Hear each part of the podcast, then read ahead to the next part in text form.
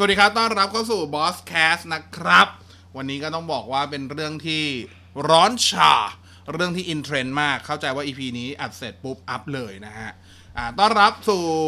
Boss Cast พูดไปแล้ว จะบอกว่าต้อนรับเป้งกับต้อนรับน้องยู สวัสดีครับ เออคุณจะต้อนรับ Boss Cast ทำไมวะ ต้อนรับบอดแคสต์อีกรอบหนึ่งนะ เอ ฮะ อ ก็ถือบอกว่าวันนี้ที่เราคุยกันเนี่ยจะเป็นเรื่องเรื่องที่ทุกคนคุ้นเคย เรื่องที่แต่คน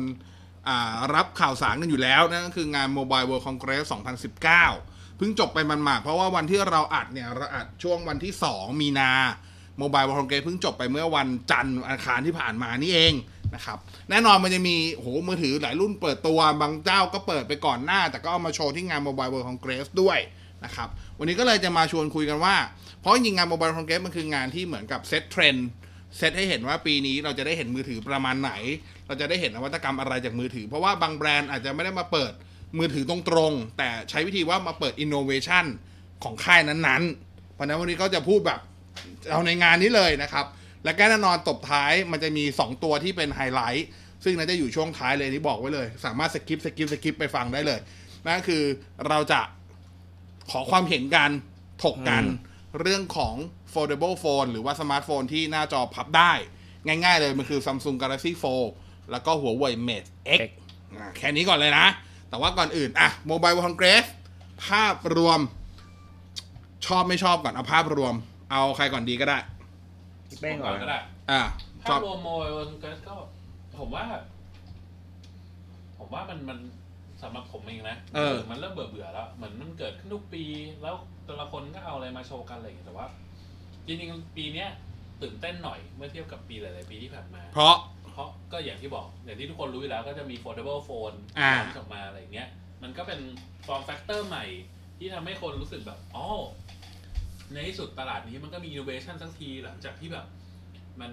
ดองคามาหลายปีอะไรอย่างเงี้ย อืม ผมว่าปีนี้ใช้ได้เลย อืม แล้วก็มีมี product หลายตัวที่ผมที่ผมชอบ อืม ตัวอย่างเช่นตัว Nokia p e e r View เป็นต้น โนเกียอ๋อกล้องห้าตัว ใช่ตัวกล้องห้า เซ็ต หรือหกตัวไม่รู้ จริงๆ คือโนเกียเคลมไว้ห้าจริงๆมันมีหก อ่า อ่า แต่เขาเคลมเฉพาะกล้องที่ถ่ายภาพได้ ใช่ ซึ่งจริงๆที่ผมชอบเพราะว่าโนเกียมันใช้เทคโนโลยีของกล้องตัวหนึ่งชื่อชื่อว่าไลท์ อ่า ซึ่งผมอะตามไอเทคโนโลยีเนี้ยมาสักพักหนึ่งแล้ว ครับ ว่าแม่งต้องเป็นเทคโนโลยีที่แบบเจ๋งโคตรๆอะไรเงี้ย แต่ว่า ตอนนั้นอะที่มันยังเป็นกล้องไลท์อยู่ แม่งใช้งานจริงยากมากครับ คือแบบ ใช่ คือ ใช่ มันแบบมันเนื่องจากว่าเทคโนโลยีมันล้ำมาก แล้วตอนนั้นน่ะ computing power หรือ CPU ของยุคนั้นน่ะ มันยังไม่สามารถตอบโจทย์ได้ เวลาถ่ายแบบใช้เวลานานมากกว่าจะแบบเรนเดอร์ออกมาได้อะไรเงี้ย ใช่ ซึ่งผมเชื่อว่าตอนเนี้โนเกียมันสามารถทำให้โปรดักต์ตัวเนี้ยมันมันใช้งานได้แบบจริงจังแล้วมันถึงได้เข็นออกมา อืม เออผมว่าตัวเนี้ยน่าสนใจ อ่ะสำหรับคนที่อาจจะไม่ได้ตามเท่าไหร่นะครับรีคูดให้สั้นๆละกัน กล้องหลังของโนเกีย9 p u r e v i e w จะเป็นกล้องหลัง 5 ตัวนะครับ ทุกตัวจะเป็นเลนส์12 ล้านพิกเซล f 1.8 ทั้งหมดนะครับอ่าความต่างก็คือ 2 ใน 5 จะเป็นเลนส์แบบที่เป็นเลนส์เซนเซอร์สีคือเซนเซอร์ sRGB อีก 3 ตัวจะเป็นเซนเซอร์ขาวดำคือเซนเซอร์โมโนโครมโนเกียเคลมว่าทุกครั้งที่คุณกดชัตเตอร์ มันถ่ายพร้อมกันทั้ง 5 กล้อง แล้วเอามาประมวลผล อย่างที่เป้งบอกตัวไลท์จริง ๆ เนี่ยมันประมวลผลช้า สมัยที่มันเป็นกล้องออกมานะเออผลที่มันออกอ่าแสดงผลช้าเพราะว่ามันไม่มีโปรเซสเซอร์ที่แรงพอนึกออกปะ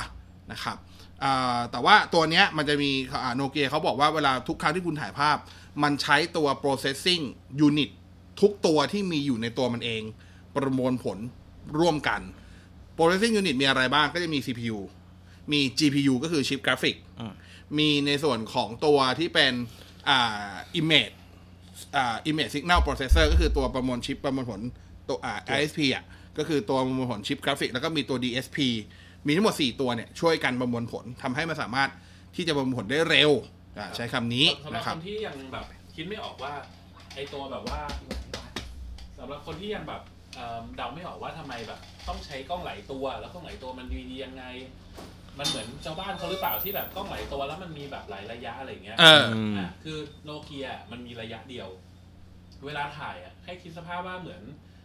แต่ละกล้องอ่ะ มันถ่ายแล้วมันเอาแค่บางมุมเฉยๆเหมือนเป็นจิ๊กซอว์อ่ะถ่ายหนึ่งทีแล้วมันเอาจิ๊กซอว์สามสี่ตัวมาประกอบรวมกันเป็นหนึ่งภาพ อ่า เพราะฉะนั้น สิ่งที่มันทำให้เกิดขึ้นก็คือมัน break barrier ของในส่วนของเทคโนโลยี เซ็นเซอร์กล้องที่มันเล็กมาก ที่ผ่านมาที่แบบกล้องโทรศัพท์มันยังถ่ายภาพได้ไม่ดีเท่า DSLR มันเป็นเพราะว่าตัวเซ็นเซอร์มันเล็กมาก อันเนี้ยมันเลยแบบเอาเซ็นเซอร์เล็กๆ หลายๆ อันอะมาวางไว้หลาย ๆ มุมของกล้อง แล้วก็ถ่ายภาพ แล้วสุดท้ายเอาภาพเหล่านั้นมารวมกัน ใช่ เป็นหนึ่งภาพ อืม เพื่อที่จะตอบโจทย์ว่าไม่เป็นไรเรามีเซ็นเซอร์ใหญ่ไม่เท่า DSLR แต่เราสามารถเอาหลาย ๆ เซ็นเซอร์มาประกอบกัน เพื่อให้มันแบบถ่ายภาพที่เป็นคุณภาพแบบ DSLR ได้ ซึ่งเมกะพิกเซลสูงสุดที่ตัวเนี้ยสามารถทำได้คือ สองร้อยสี่สิบ 240ล้านพิกเซล ก็คือสามารถเอาทุกภาพมารวมกันอะแล้วสามารถได้ขนาดภาพที่ใหญ่ที่สุด อืม 240 ล้าน ใช่ มี dynamic range อ่า ที่กว้างมาก ใช่ 12.9 สต็อป ใช่ ข้อดีที่เห็นภาพตัวอย่างมาแล้วรู้สึกตกใจมากเลยก็คือเรื่องของไดนามิกเลนเนี่ยแหละครับ ลอง อืม ลองหาดูภาพตัวอย่างดูคือ ส่วนความต่างของภาพมันทำได้ดีเกินกล้องคือเกินกล้องมือถือจริง อ่า ๆ เออคื เขาทั้างโดดเด่นในเรื่อง ใช่ dynamic range จริง ใช่ครับเรื่ ๆ อง โทน dynamic ขาวดำสวยมากนะ อืม จริง ๆ ผมกล้าพูดเลยว่าสวยกว่า สวยกว่าหัวเว่ยอีก ตอนที่ ที่ออกเป็นอ่ะสมัย P9 อ่ะ อ่า สมัยที่ยังเป็น ที่ ยั 9 มี P10 อะ ยังมีเซนเซอร์ที่เป็นโมโนโครมอยู่ ใช่ ผมว่าตัวนี้ทำ dynamic เออ range ถ้าเก็บ high key low key ได้ค่อนข้างจัดจ้านกว่าทางฝั่ง อืม หัวเว่ยพอสมควร อืม นะฮะ เอา แต่ เป็นว่าผมไม่ได้มองโนเกียมานานแล้วอะ อ่า จนตัวนี้แบบพอเห็นราคาแล้วว่าเฮ้ยมันได้นี่หว่า อ่าราคา20,000ต้นๆ กว่าแบบเฮ้ย แต่ละนั้นอ่าแต่อันนั้นราคาสหรัฐผมว่าเข้าไทยก็น่าจะประมาณนั้นแหละ ก็ถูกผม อื ว่าม เฮ้ยมันมันเป็นตัวที่แบบ อาจจะทำให้คนแบบหันกลับมามองโลเกียอีกทีก็ได้ อืมแต่ว่าอย่างที่บอกมันก็คือถ้ามองในแง่เทคโนโลยีมันก็มาช้าไปนิดนึง อืม ในแง่สเปคคือจริง ๆ ตัวเนี้ยมันมีข่าวว่าควรจะออกตั้งแต่งาน IFA ปีที่แล้วประมาณช่วงสิงหากันยา สุดท้ายมันก็ไม่ได้ออกนะครับ พอมันไม่ได้ออกทำให้มันเลื่อนมาเอาเปิดตัวในงานโมบายคอนเกรสแล้วกว่าจะขายจริงเนี่ย selected country ด้วยเนี่ย ในในช่วงประมาณเมษายนนี้เนี่ย อืม มันไม่ยิ่งช้าไปเหรอกับชิป Snapdragon แปด 845 สี่ห้านี่คือเป็นโมเดลปีที่แล้ว อ่ะเป็นเรือธงผ่าว่าประสิทธิภาพมันยังเพียงพอสำหรับปี 2019ไหมมันเพียงพอแหละ อ่า แต่ว่าในขณะที่ในตลาดในช่วงเวลาเดียวกันคุณสามารถซื้อ Snapdragon 855 ได้แล้วอ่ะ อืม เอาง่ายๆว่ามันชนในช่วงเวลาที่มันออกอะ่ะ ผมเชื่อเลยว่ามันจะชนกับมีเก้าในแน่ราคานะ ชนกับเสี่ยมี่มีเก้า อืม ชนกับวันพัทเจ็ดถ้ามันออกในช่วงเวลาประมาณนะถ้าวันพัทจะใช้ชื่อเจ็ดซึ่งมันจะมันจะเหนื่อยมากอะ่ะ ใช้คำว่ามันจะเหนื่อยมาก แล้วคือด้วยความที่ โอเค กล้องคุณภาพดีก็จริง แต่ว่า อืม เทียบแล้วก็คือโดยส่วนตัวนะครับ มองว่ามันเป็นเฉพาะทางแหละ อืม เออ มันคือคนที่ต้องการคุณภาพกล้องที่ดีจริง ๆ แล้วก็ข้อเสียคือมันคือมันมีหนึ่งหนึ่งโฟกัสหนึ่งระยะ หนึ่งระยะ ใช่ ถ้าไปเทียบกับตัวอื่นอย่างมีเก้าหรือวันพัทเนี่ย อืม คือความครบเครื่องของมันเยอะกว่า คุณคุณภาพอาจจะไม่ดีเท่าตัวโนเกีย แต่ว่าความสะดวกสบายอ่ะ ผมเชื่อว่ามันเยอะกว่าโนเกีย อืม มีการซูม การถ่าย ใช่ วิดีโอที่ดีกว่า สุดท้ายอ่ะ อืม ผมมองว่าเขาเรียกอะไรวะ มันต้องเลือกอะว่าคุณจะเอาคุณภาพภาพ หรือคุณจะเอาความสะดวกสบาย ใช่ คือตอนเนี้ยทุกกล้องมือถือถ้าทุกแบรนด์ละถ้านับเรือธงนะ มาแข่งกันที่ช่วงระยะเลนส์ใครจะทำได้ช่วงระยะระยะเลนส์ที่ครอบคลุมมากที่สุด อยู่ ใช่ นึกออกปะ ใช่ อย่างอ่ะผมยกตัวอย่างของปีที่แล้วแล้วก็ได้หัวเว่ยเมทยี่สิบ X เมทยี่สิบ Pro อ่า ถ้าวัดจริง ๆ เนี่ย มันก็คือช่วงระยะตั้งแต่ 16 มม อืม จนกระทั่งไปถึงเท่าไหร่80 ใช่ปะ เอิ่มถ้าเป็นตัวออปติคอลอ่ะ จะอยู่สิบสิบหกถึง อ่า 16 คืออัลตร้าไว สิบกว่าแปดสิบประมาณเนี้ย อ่าก็คือประมาณ 16 80 ก็สตีก็คือซูม 5 เท่า อืม ประมาณนั้น แล้วปีนี้เราจะเห็นซูม 10 เท่า อย่างของของ oppo ที่ประกาศมาแล้วใช่ไหมมันคือช่วง 16 มม ถึง 160 มม ก็คือเป็นช่วงแบบ ถ้าเป็นถ้าเป็นถ้าเป็นเลนส์กล้องจริง ๆ เราจะเรียกว่าตัวเดียวเที่ยวทั่วไทย เออ ใช่ไหมก็คือ ใช่ 1880 หรืออะไรประมาณเนี้ยซึ่งหรือ 18200 ที่หลายคนเรียกกัน อืม ซึ่งอันเนี้ยมันได้ความสะดวกสบาย ใช่ คำถามว่าแล้ว แล้วคำถามคือปกติเราถ่ายกล้องมือถืออะเราถ่ายไปเพื่อทำอะไร ส่วนใหญ่เราก็คือถ่ายไปเพื่อ Social network โซเชียลเน็ตเวิร์ก อืม คำถามคือแล้วเราต้องการกล้องคุณภาพ ขนาดนั้นหรือเปล่า ขนาดนั้นเหรอ อืม กับโนเกีย9 PV ขนาดที่ความสะดวกสบายอย่างอื่นไม่ได้เลยนะ อ่าได้ มาโครกูก็ไม่ได้วายกูก็ไม่มี ซูมกูก็ไม่ได้ เออ อะไร ที่สำคัญคือสำหรับคนกลัวรูเนี่ยขนลุกแน่นอนครับ คุณอย่าไปคิดว่าเมนรูคุณคิดว่าเป็นดรากอนบอลดิ ไม่ผมอ่ะเป็นกลัวรูนิด อ๋อเหรอเหรอเหรอ ๆแบบนิดนึงอ่ะ อ่า มันรู้สึกว่ะ มัน จริงเหรอ สึกจริง จริงเหรอ เออ เออ คือผมแบบผม นิดนึงอ่ะ ถ้าเป็นแบบไอ้ลูก เวลา ฝักบัว เออ ฝักบัว เออเวลาที่เห็นไอ้พวกรูแบบ เวลาที่คุณเสิร์ชแบบโลกกลัวรูอ่ะ อ่าที่เป็นมือ รูป แล้วรูรูรูรู เออ เออคือผมเห็นแล้วผมแบบเสียวฟันเหมือนกันนะผมว่าผมแม่งเป็น เสียวฟันนี่เสียวฟันหรือว่า หรือว่าเปรี้ยวปากเอาให้แน่ ไม่ใช่ดิ เอาให้แน่ เออ ไม่ไม่มันมันมันผมว่ามัน ความรู้สึกมันคืออะไร มัน คือแบบ มัน อีน่าเกลียด มัน หรือ มันมันมันแบบมันเฮ้ยมันอึ๊ะอย่างเงี้ย มันอึะ มัน เอ อึ๊ะ อ มันเออ ก็แบบ อึ๊ะพังะพัเองะอ พัมังะน พังะ มันแบบ อ๋อ เอ้ยแต่เวลาแต่เวลาเราถ่ายเราก็หันไปทางอื่นไงไม่ได้หันหาเรา ก็เข้าใจ เออ ผมว่าแม่งโดนอ่ะ โดน คนกลัวรู้นี่โดน กลับไปตอนแรกนิดนึงที่เป้บอกว่าจริงๆเราที่เราคือโนเกียเขาเคลมว่าเขามีกล้อง 5 ตัว ใช้เป็นเพนตา c a เมรา อืม แต่ว่าจริงๆมันมี 6 มันมีถ้าเกิดใครไปดูในรูปกล้องหลังเนี่ยเขาจะเรียงเป็นดรากอนบอล อืม มันจะมีทั้งหมด7 7รูอ่ะใช้คำว่า 7 รูก็ได้ อีก2อ่ะก็คือด้านซ้ายคือแฟลตอันนั้นเห็นชัดอยู่แล้วเพราะขาวโพลนมาเลย อันขวาที่เป็นดำๆอ่ะหลายคนจะเข้าใจว่าเป็นพวกตัวเลนส์ที่เป็นพวกพวกที่เป็นเลเซอร์ออโต้โฟกัสจริงๆแล้วไม่ใช่ มันคือตัวที่เป็นทำออฟไฟคือ TD ทำออฟไฟ อืม เอาไว้เก็บระยะเด เก็ ฟ บเก็บไว้ระยะ อ่ะซึ่งไอเดฟของเขาเนี่ยก็เทพกว่าคนอื่นอีก ไอเทพของคนอื่นเนี่ยเขาวัดได้อยู่ที่ประมาณ8ปดถึงสิสเต็ปอีนี่เขาวัดได้ 12 12 สเต็ปหรืออะไรไม่รู้ อืม เออแล้วเขาบอกว่าคือเขาซอยกันว่าเขาเขาเก็บเขาเก็บจริงๆ เขาบอกว่าเก็บถึงระยะประมาณ 1,200 เลเยอร์เออเลเยอร์หนึ่งพันหนึ่งพันสองร้อยเลเยอร์ แต่คิดว่าคิดแล้วจริงๆมันคือประมาณ 12ถึง15 สเต็ปปกติอะไรประมาณเนี้ยเพราะฉะนั้นการทำหน้าชัดหลังเบลอมันจะดีมาก อืม อืม นั่นแหละและอีกอันหนึ่งที่ผมชอบก็คือระบบอ่ารีรีโฟกัส อ่า อ่ะรีโฟกัสที่เราเคยเห็นเนี่ย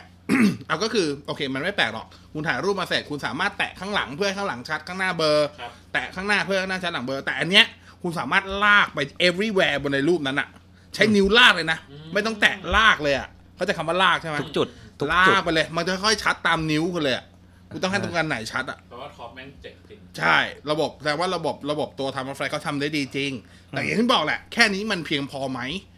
กับตลาด อืม ก็คงต้องให้ตลาดเป็นคน ต้ ต้อ องง รอดู ให้ให้ตลาดเป็นคนตอบ นั่นคือโนฝั่งของโนเกียนะครับ อืม อ่าโนเกียจริงๆต้องถือว่าค่อนข้างประทับใจ เพียงแต่ว่าอาจจะมีคำถามขึ้นมาสักหน่อยถูกป่ะ ครับ สมองภาพรวม และอะไรที่รู้สึกผิดหวัง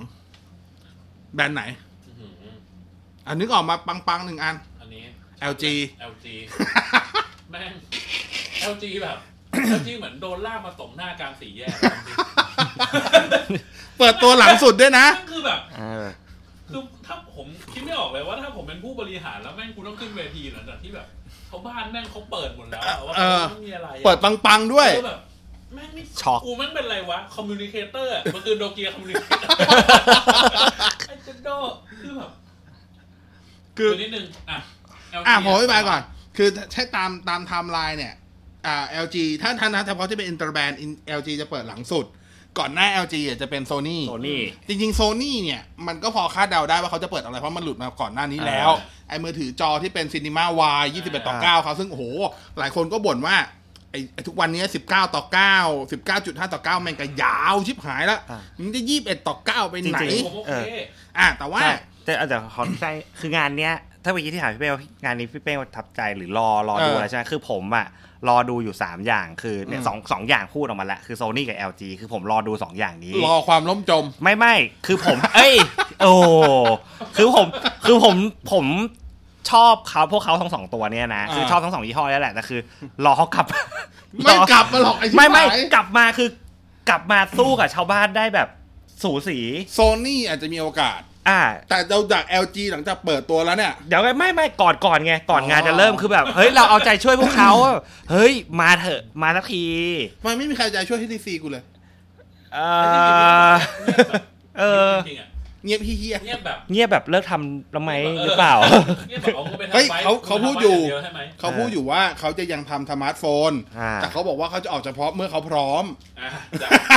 ออกออกนี่คือออกจากตลาดหรือว่าอ อกสินค้าลงตลาด ออกมือถือมาขายมึงเนี่ยแหละ เออ อืม อ่ะเอากลับมา LG ก่อน อ่ะ อืม LG เปิดตัวก็เปิดตัว LG Q เอ่อพี่ LG Q อะไรวะ เอ่อวี อะไรสักอัน จี น่ะ จีแปด เออ G8 กับ V วีห้า V ห้าศูนย์ V ห้าศูนย์ Q ใช่ไหม อืม วีห้าศูนย์ทีมคิว อ่าฟีเจอร์หนึ่งที่ผมว่าผมว้าวมันมาก ๆ แต่ไม่ได้ว้าวในเชิงแบบโหคูลแต่เป็นว้าวแบบ what the fuck แบบ ก็คือก็คือเรื่องของการปลดล็อกที่เป็นไบโอเมตริก ตึง ก็คือ ตึงว้าว คนอื่นเนี่ยเขาก็ นำเสนอกันอ่าน เราเคยเห็นการปลดล็อกด้วยใบหน้าที่เป็น 3D มาแล้ว อืม เราเคยเห็นปลดล็อกใบหน้าที่เป็น 2D มาแล้ว เราเคยเห็นการสแกนนิ้วหน้าหลัง บนจอบนปุ่ม power อะไรก็มาแล้ว อ่า เ e ติน่าดิเซไอริสสแกนเนอร์เราก็เคยเห็นโนเกียทำมาแล้ว อ่า ไอ้นี่สแกนด้วยเส้นเลือด คือเขาพยายามหาส่วนที่สะดวกไง อ่ะ เออ สะดวกยังไงวะ สำหรับคนที่แบบว่าเดาไม่ออกเนี่ยว่ามันสแกน เออ เส้นเลือดยังไงอ่ะ ฝ่ามือ ให้คิดสภาพว่าเหมือนเราอะครับ เอา ฝ่ามือ ลยลายมือของเราเนี่ย เอาให้ LG ดู คือ ผ่านกล้องหน้าประมาณ คือ เออ นึกถึงมือถือปกติที่เป็นบาร์ไทยอะครับ ปกติเนี่ยแล้วเราสแกนหน้าเราก็แค่หยิบมือถือขึ้นมาส่องหน้าเรา อืม ปลดล็อกใช้นิ้วถ้าเกิดจะใช้นิ้วสแกนบนหน้าจอแล้วก็นิ้วไปแตะบนจอปลดล็อก เออเออ ไอเนี่ย เหมือนไฮไฟอ่ะ ไม่ เหมือ ไม่ นนต้องไฮไฟอ่ะ ใช่สวัสดี คือย่าง เงี้ย คือ ถ้าคุณแม่งไปอยู่ในสวนสนุกตีมแฮร์รี่พอตเตอร์อะคือคุณแม่งใช่เลยอะ คือคือคุณแม่งใช่เลยอะคือแบบเฮ้ยนี่แม่งคือของเวทมนต์อย่างหนึ่ง คืออ อะไรอย่างเงี้ย เขาใช้กล้องหน้าในการที่จะสแกน อืม แต่ว่า เออ มันไม่ได้สแกนนิ้วไม่ได้สแกนหน้ามาสแกนง่ายๆ ปาก เหมือนสแกนลายมือแต่เขาใช้คำว่าสแกนเส้นเลือด อืม เออเพราะฉะนั้นคุณต้องสมมติถ้ามันวางอยู่บนโต๊ะคุณอยากจะปลดล็อกมันโดยที่คุณไม่สัมผัสตัวเครื่อง คุณก็แค่ยื่นมือเข้าไป ทั้งฝ่ามือ เออ ให้ไปอยู่ตรงกล้องหน้า ครับ แล้วถ้าแป๊บหนึ่งเดี๋ยวพี่เขาก็จะปลดล็อกให้ ครับไอ้แป๊บหนึ่งเนี่ยลายวิเหมือนกัน อ่ะใช่ใช่เพราะโหพื้นที่สแกนมืออะ ไม่แต่คุณต้องคิดอย่างนี้ เวลาคุณเอาลายมือให้หมอดูดูอ่ะ อ่า ก็ดูเป็นสิบนาทียี่สิบนาที อ๋อนี่ถือว่าเร็วแล้ว เออนี่เร็วแล้ว อ่าปลดล็อกฮะ ไม่ได้ดูดวง ใจเย็น ผมว่าเดี๋ยวต้องมีฟีถ้าถ้ามันมาร้อนไทยนี่ต้องมีฟีเจอร์ดูเดืองต่อ เออก็ไม่ ไหนๆสแกนลายมือทั้งขนาดนี้ เออ คือแบบผมไม่รู้ LG คิดอะไรจริง ๆ นะ คือเวลาพูดถึงสมาร์ทโฟน LG อ่ะ สิ่งหนึ่งที่จริงๆเขาก็เป็นผู้นำนวัตกรรมหลายอย่างในสมาร์ทโฟนนะ อืม อย่างแรก จอเขียว อ่ะเดียว จ อเบิร์นจอเบิร์นพูดเอาแล้วนกรรม กูกำลังจะหาข้อดีเฮียเดี๋ยวกูอ่าภรรยาฮะ อ่าภรรยาไม่ได้ฟัง ไม่ได้ไป ทำจดหมายทำจดหมายรอเลยนะ ไม่อยู่แล้วหรือเปล่า ผมเคยทำจดหมายต้องขอโทษ LG มาก่อน อ่า อ่า ไม่มีอะไร ฟังอ่าจะบอกว่า อ่าอย่าง LG เนี่ยเขาจะเป็นเจ้าแรกที่ใช้สมาร์ทที่ใส่กล้องอัลตร้าไวด์มาในสมาร์ทโฟน อืม ตั้งแต่ อ่า โหยุคอดีตแล้วตั้งแต่ G G 5 G 6อะไรของเขาอ่ะ อืม ก่อนคนอื่นเขาเลย ไม่มีใครทำอันนั้นคืออย่างแรก อย่างที่สองเป็นเจ้าแรกที่เอาระบบการถ่ายวิดีโอ เออ ที่เป็นแบบซิน e มาติกจริง ใช่ ๆ อันเนี้ยดี อันเนี้ยตอนออกมาโคตรว้าว เหมือน อ่ะ กล้องเหมือนกล้องแบบกล้องถ่ายวิดีโอดีๆอ่ะ อืม เอามาใส่ อืม นะครับ อย่างที่สามเขาเป็นเจ้าแรกที่เอาระบบแดกในการถอดรหัสเสียง แบบจริงจังมาใช้คือใช้ระบบคอร์ดแดกนะครับนั่นคือสามอย่างที่ต้องบอกว่า เฮ้ยเนี่ยคือผู้นำนวัตกรรม เป็นจุดเด่น แล้วคุณก็กำลังจะบอกว่า เขาทำอันนี้มาก่อน อ่า สแกนลายนิ้วมือเนี่ย มันก็ไม่ ลายมือใช้คำว่าลายมือเลยแล้วกัน เออ เดี๋ยวหลังจากนี้คนก็จะทำตามถูกไหมครับ ฝันไปเถอะ มึง เฮ้ย ไปถะมึง เวอร์ชันเวอร์ชันแรกมันอาจจะยังไม่ แต่ อ๋ ใน อ ที่เรากลัว อ๋อก ลัวเดี๋ยวจะมีรถขายเรียกแม่งมีรถขายของมอ อ๋อ คนนะไม่ใช่วัว ก็คือต้องเขาคือคือเวลาเวลา LG จะเปิดตัวผมคาดหวังว่าเขาจะทำมือถือที่เป็นแบบมัลติมีเดียจ๋าจะจัดๆอ่ะ อืม อ่าเพราะ LG เขามาฝั่งนั้นตั้งแต่สมัยนู้นนึกออกป่ะถ้าใครจำได้ไอ้มือถือที่เป็นโมดูลอ่ะ มันคือ LG G อะไรวะ ที่มันถอดตูดได้แล้วก็เสียบเสียบเสียบทั้งหลายอ่ะ โอ้นั่นคือดีมากนะ จำได้เออ คือเนี้ยนั่นคือนั้นคือดีคอนเซปต์ดีมากเพียงแต่ว่าเขาไม่ได้ต่อเนื่อง เออ เท่าไหร่แต่ว่าโหตัวที่เสียบไม่ไม่ของ B&O หรืออะไรมันดีมากจ อ่ใช่ ริงๆ ใช่ แล้วก็เป็นเจ้าแรกๆที่แถมหูฟังที่ติดแบรนด์ออกมา อืม แล้วก็คุณภาพเสียงดี อ่ะต้องยอมรับนี่ต้องให้ ใช่ เครดิตนะ ตอนนั้นเขาจะแข่งกับสมัยยุคที่แบบ HP เอ้ยไม่ใช่ HP โทษ HTC กำลัง HTC HTC กำลังจะกลับ บูมซาว มา ด์บูมซาวด์ อ่ะก็แข่งกันอยู่สองเจ้าเนี่ยเรื่องของพวกเนี้ย อืม ซึ่งสุดท้ายก็ไปไม่รอดทั้ง ตะ คู่ กู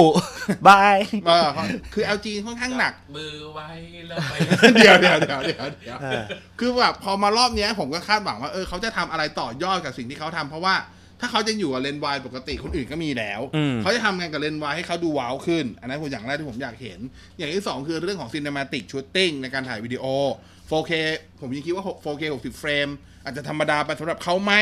จะเป็น 4K 60 เฟรม HDR ใส่ลูกเล่นอะไรเข้ามาหรือเปล่าผมก็อยากรู้มากควอดแดกมันมันมีมาหลายปีแล้วมันยังมันยังถือว่าเป็นสิ่งที่ดีที่สุดในด้านเสียงเท่าที่มันมีอยู่ในสมาร์ทโฟนตอนนี้ อืม อ่าแต่ว่าผมก็อยากเห็นการต่อยอด เช่น อาจจะใส่ลำโพงอะไรให้มันดีขึ้นไหม ไม่ต้องมีบูมบ็อกซ์ไหม หรืออะไรประมาณนี้ ไป ต่อยอดไหมล่ะครับ เจออันนี้เข้าไป โอ้โหสตันอะสตันแบบ อ่า เข้าใจวะสตันแบบลืมลืมข้อดีทุกอย่างที่ LG เคยทำเลยใช้คำเนี้ยเออ คือเหมือนกับ เหมือนกับคนเราคนเราทำดีมาสิบผลอะ ทำชั่วครั้งเดี ทำ ยว ชั่วค จ รั้ บ งเดียวเนี่ย ผมคำซึ้งคำนี้ก็ตอนนี้แหละผมซึ้งคำนี้ตรง เฮ้ นี้ ยมัน จริง เป็นเวอร์ชั่นแรกหรือเปล่า มัน มัน อาจ ยังมีเวอร์ชันสองอีกเหรอเอาจริง เฮ้ยมันก็ต้องพัฒนาต่อยอดอะพัฒนาต่อยอดไง รุ่นสองมันอาจจะแบบเร็วขึ้นดีขึ้นสเคียว รุ่นสองนี่คืออะไรแปลงปุ๊บนอกจากปลดล็อกแล้ว ขึ้นเป็นใบเซ c มซีออกมาดวงของคุณวันนี้ ดวงคุณวันนี้ ทำมันเล่น เอามาใช้เมืองไทยนี่ดังนะครับผ โอ้ ม ยเหี้ยกูว่าหลวงพ่อ LG ต้องมา หลังจากเจอเจ้าพ่อโอคอนเนอร์มาแล้วกูว่าหลวงพ่อ LG ต้องมาถ้าทรงนี้ อ่ะ ครับ จบจากไอ้ตรงสแกนนี้ไป เออ ก่อนงานเปิดตัวเนี่ย เขาโปรยคำหนึ่งออกมาว่า เป็นแบบคุณจะไม่ต้องทัชหน้าจออีกต่อ ไป อ่ะ ถ้าว่าสแกนฝ่ามือนี้ อย่ามาจับ อย่ามาทัชเบบี้โอ้ไทเทเนียมกูโผล่มาเลย โอ้ อย่ามาจับ อย่ามาทัชเบบี้ ถ้าสแกนฝ่ามือนี่ว่า สุดยอดแล้ว สุดยอดแล้ว ไอ้ฟังก์ชันการที่ไม่ต้องทัชหน้าจอนี่เหมือนเล่นตลกยิ่งกว่า เฮ้ย เหมือนซัมซุงเคยทำอะแต่ก่อน ใช่ ใช่ปะ ซัมซุงทำมาก่อน อ่ะ อ่ะ คือซัมซุงอ่ะใช้กับตัวปากกา ถ้าใครจำได้ตัวปากกาเขาอ่ะ ตัวปากกา S Pen อ่ะ มันสามารถสั่งงานไปโดยที่มันตัวปากกาไม่ต้องแตะหน้าจอได้ ครับ ก็คือลากลอยๆ ไว้เหนือจอนิดนึง อืม มันจะมีเคอร์เซอร์อยู่บนบนหน้าจออ ม จะไปตรงไหนคุณก็กดคลิกๆ มันก็จะสั่งงานตรงนั้นได้ อ่า ประมาณนี้ แค่ตอนนั้นก็เคยคิดแล้วนะว่าเพื่อ แต่แต่สุดท้ายเขาก็เหมือนเอาฟีเจอร์นี้ออกไปป่ะ เหมือนหลังก็ไม่ได้ชูฟีเจอร์นี้ต่อไปแล้วของของซัมซุงอ่ะ ใช่ แล้ววันนี้พอมาของ L ถ้าถ้ากลับไปประมาณถ้าจำไม่ผิด S 3 S 3มันจะมีเอามืออะไปโฮเวอร์ไว้บนหน้าบนเซ็นเซอร์ อ่าอ่าอ่า เพื่ อ่า อให้ปัดขึ้นปัดลงโดยไม่ต้องปิดหน้าจอ ใช่ใช่ใช่ เออจำได้ อ่าทีนี้พอ LG มาทำอ่ะเอาน้องยูใส่ ต่อ เอาความเอาความประทับใจของมึงมา มันเหมือนคือดูแล้วอะอ่ะไม่รู้นะคือไม่รู้แม่งคือไฟนอลเฟิร์มแวร์หรือยัง อืม คือด้วยการใช้ ไปนอกเป็น destination คือการใช้งานแม่งไม่ง่ายอ่ะ คือเหมือนคุณต้องเอา เอาใช้ใช้ คือผมจะเรียกการทำท่าอย่างนี้ยังไงดีอะ ปอบหยิบปอบหยิบ เออ ปอบหยิบ คือคุณต้องทำท่าปอบหยิบ เนี่ย เฮ้ยจริงๆคือคือตอนแรกคิดอยู่นานมากอีกจะเรียกจะอธิบายท่านี้ว่ายังไง ปอ ดี บหยิ วะ บปอบหยิบ เออคือต้องทำท่าเนี้ยครับ เหมือน หยิบปอบหยิบเนี่ย แล้วมันจะเปิดเมนูขึ้นมา โดยจะให้พอคุณทำปอบหยิบเสร็จแล้วอ่ะมันจะมีเมนูให้เลือกซ้ายหรือขวา เออ คุณก็ต้องทำไอ้ท่าปอบหยิบต่อเนี่ยว่าจะไปทางซ้ายไปทางแอปพลิเคชันหนึ่งขวาไปอีกทางแอปพลิเคชันหนึ่ง ผมว่านะ ผู้บริหาร LG หรือเอาว่าทีมพัฒนาแล้วกัน ต้องเป็นแฟนของผีหนังผีปอบบ้านเราแน่นอนอ่ะ ไม่ภาคใดก็ภาคหนึ่งอ่ะ แล้วคือ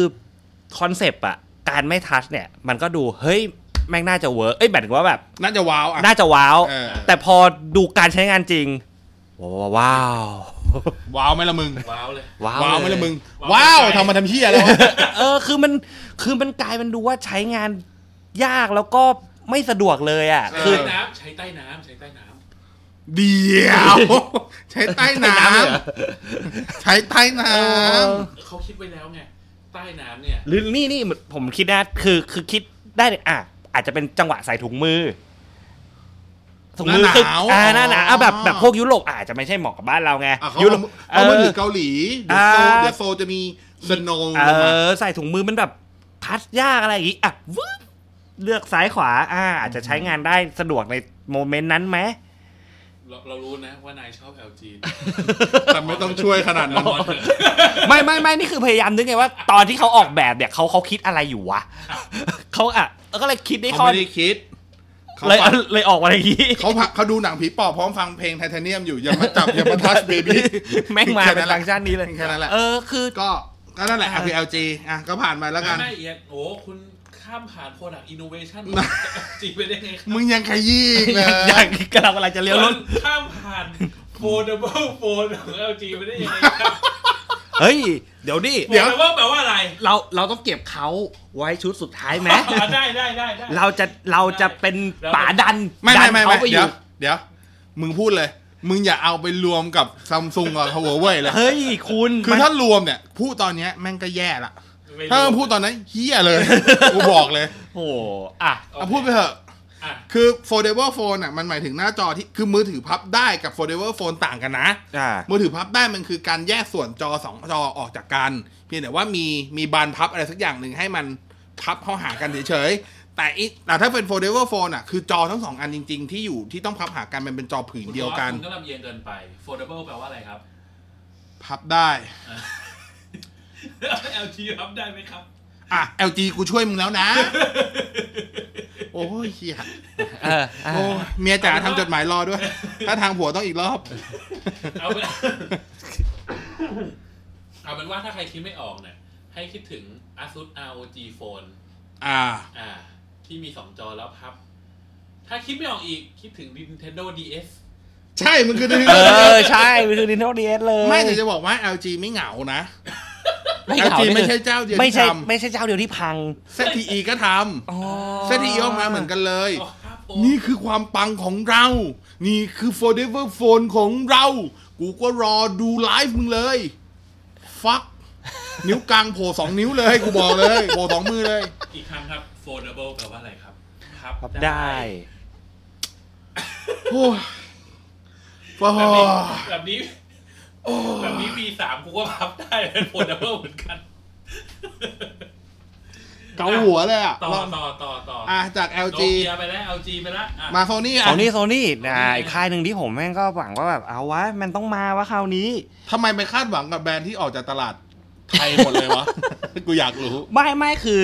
คือต้องบอกว่า คุณ ช่วง ป็ ช่วงหลังๆเนี่ยคือ ระะทำเก่าใช่ไหมครับ อ่าใช่ อ่ะแต่ผมยอมรับว่าผม อ่า จ ผ จะ ม ทำ เป็น โซ ผม ก่า เป็นผมก็เป็น แล้วทุวันี้ผมก็ยังระยะทำอยู่ ผม ผ ผม ม ผ ผม ม ยังชอบ เป็น อะไร ผม ทำ เป็น อยู่ แต่คือก็ออกมานานแล้วแหละหลังจากที่หลาย ๆ อย่าง มันก็เริ่มตายจากหายไปอะไรอย่างเงี้ย เออ เออ ระยะ แต่คือ ทำย่อมมีการล่มสลาย ใช่ คือ คือหลังๆ เนี่ย ผมเริ่ม ผม ผมเริ่มรู้ตัวเองว่าการซื้อมือถือของผมเนี่ย เริ่มมองกล้อง กล้อง กล้องมาก่อน แล้วโซนี่เนี่ยก็ อย่างที่รู้ๆกันคือเขาผลิตเซนเซอร์ให้ชาวบ้าน เบรกนี่ ต้องมาก่อนแล้วเรื่องโซนี่ เดี๋ยวเดี๋ยวดิ เดี๋ยวดิ เดี๋ยว โอ๊ยโอ๊ยโอ๊ยโอ๊ยโอ๊ยเดี๋ยวดิ เดี๋ยวดิ ขัดแย้งยิ่ง เดี๋ยวเดี๋ยวเดี๋ยวเดี๋ยวเดี๋ยว อ่ะมึงคุยไปก่อน มันมาจากว่าเขาเนี่ยเริ่มเริ่มทำเซนเซอร์ที่ดีเนี่ย ให้ชาวบ้านเขาใช้ไง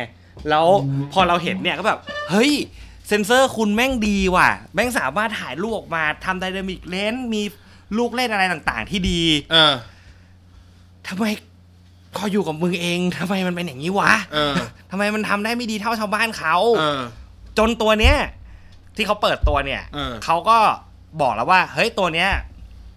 การถ่ายรูปของเขาอาจจะเปลี่ยนไป อืม คือแย่ลง เดี๋ยวมาดูวะ โอ้ยโอกาสเขาหน่อยดี คือเขาเนี่ย เอาทีมเขาเปิดประตูบ้านแล้ว เหมือนแต่ก่อนแต่ก่อน ทีมกล้องทีมทีมคำกล้องกับทีมมือถือเนี่ย แยกกัน แม่งแม่งแยกกัน เอาเหร ไม่ อเอาเหรอ ไม่คุยกัน แยกแยกแยก ไม่ แยก คุยกันกล้อง แยกกัน กล้องโซนี่ในมือถือเลยออกมาเป็นอย่างเงี้ย จนรุ่นเนี้ย อ่า เปิดประตูหากันแล้ว อ่า เอาทีมพัฒนากล้องเนี่ย มาโนฮาวมาใช้บนเจ้ามือถือ อ่ะ Experience วันละ เอามาฆ่าชัดๆ ฆ่าตัวเองนะ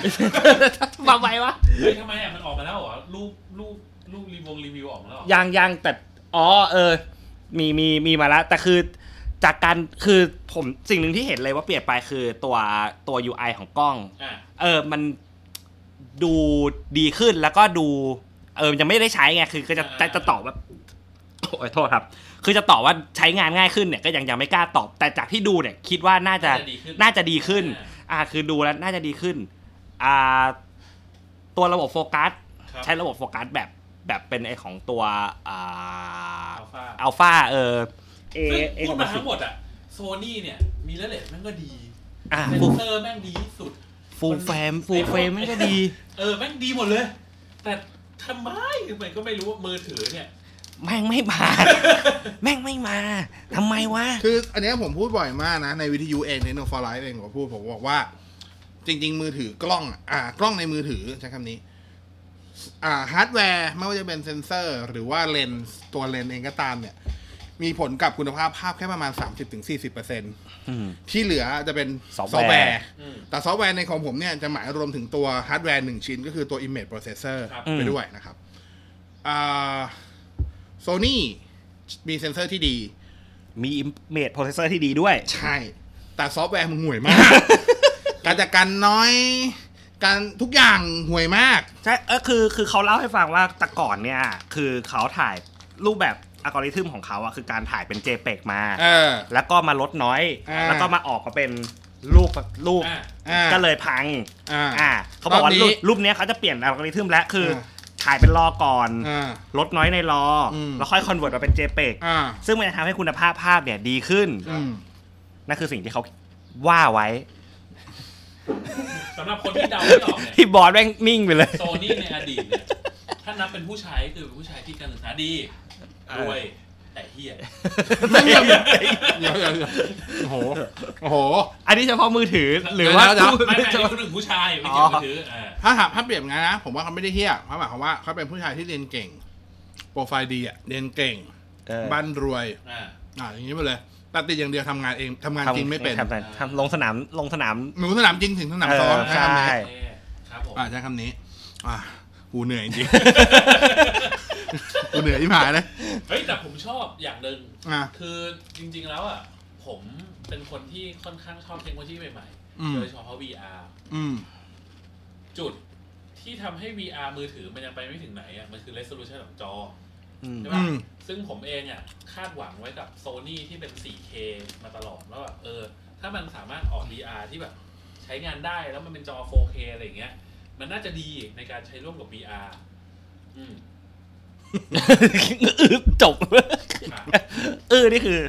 คือ แต่ คื ยั อง ไม่เห็น คือคือมันจบ สิ่งที่ฝังไว้ จบจบจบทั้งที่พี่เป้งจะพูดแล้วก็จบทั้ง ทุกอย่าง เรื่องราวของโซนี่ก็ คุณลืมอะไรหรือเปล่าว่าโซนี่ก็ทำ PlayStation VR ด้วยนะ อ๋อ อ่า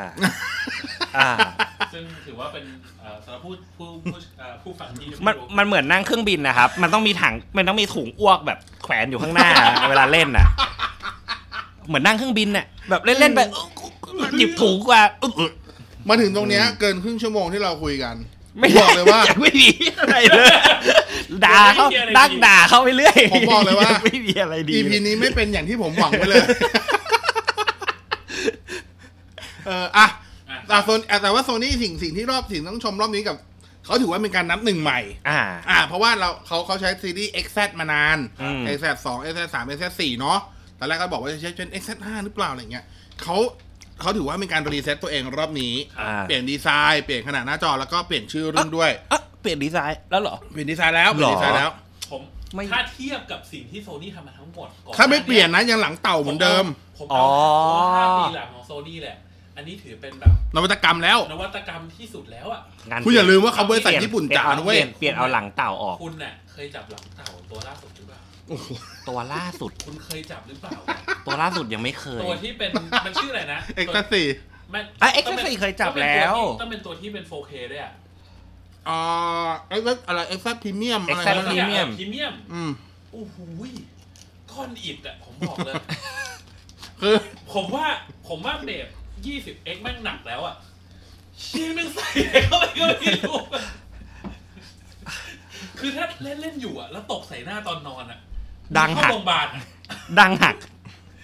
คืออย่างเงี้ย มือถือจอโค้งหลังหลังโค้งหลังเต่าเนี่ยโซนี่ไม่ได้ทำเป็นเจ้าแรก เพราะเอทีซีทำมาหมดแล้ว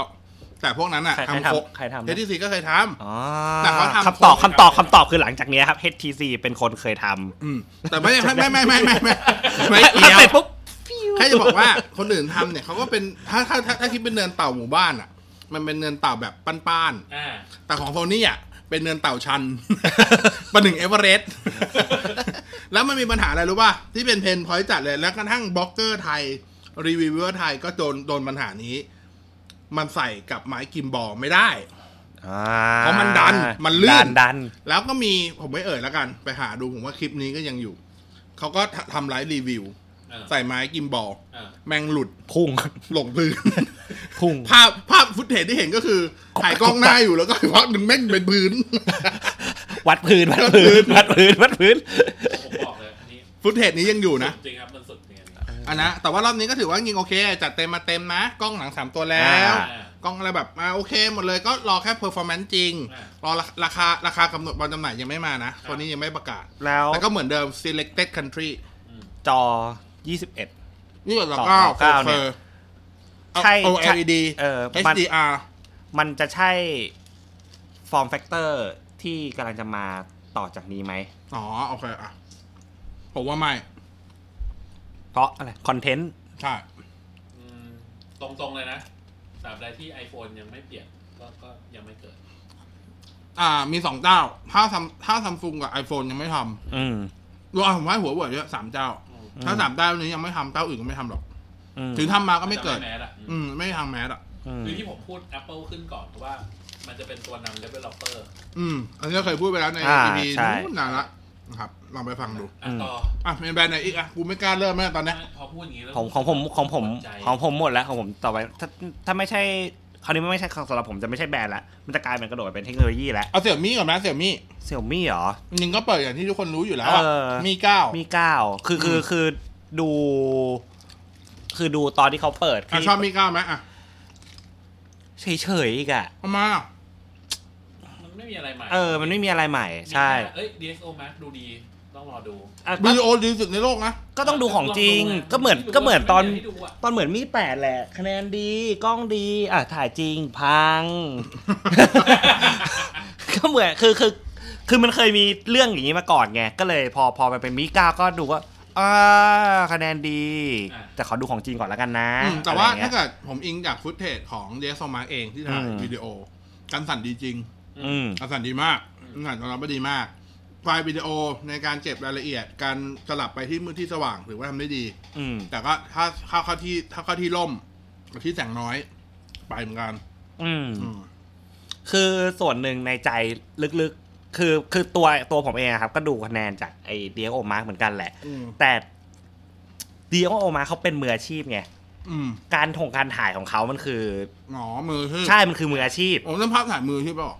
ไม่ไม่หมายถึงว่ามืออาชีพคือคือเขามีสแตนดาร์ดว่าเขาต้องแบบ แบบนี้ เออต้องแบบนี้ อ๋ออ อะไรอย่างเงี้ยคือมันมีแพทเทิร์นของเขาไง อืม แต่พอ เคสของ consumer จะไม่เหมือนกัน ใช่ยูเซอร์ของมันคือคนใช้จริงอ่ะแม่งไม่ได้แบบเป็นอย่างนั้นไง อืม ก็เลยไม่รู้ว่าเวลาใช้จริง ๆ เนี่ยแม่งจะเป็นยังไง ต้องรอดู ก็เลยขอรอดูก่อน อ่ะหมดป่ะ อ่ะโดดไป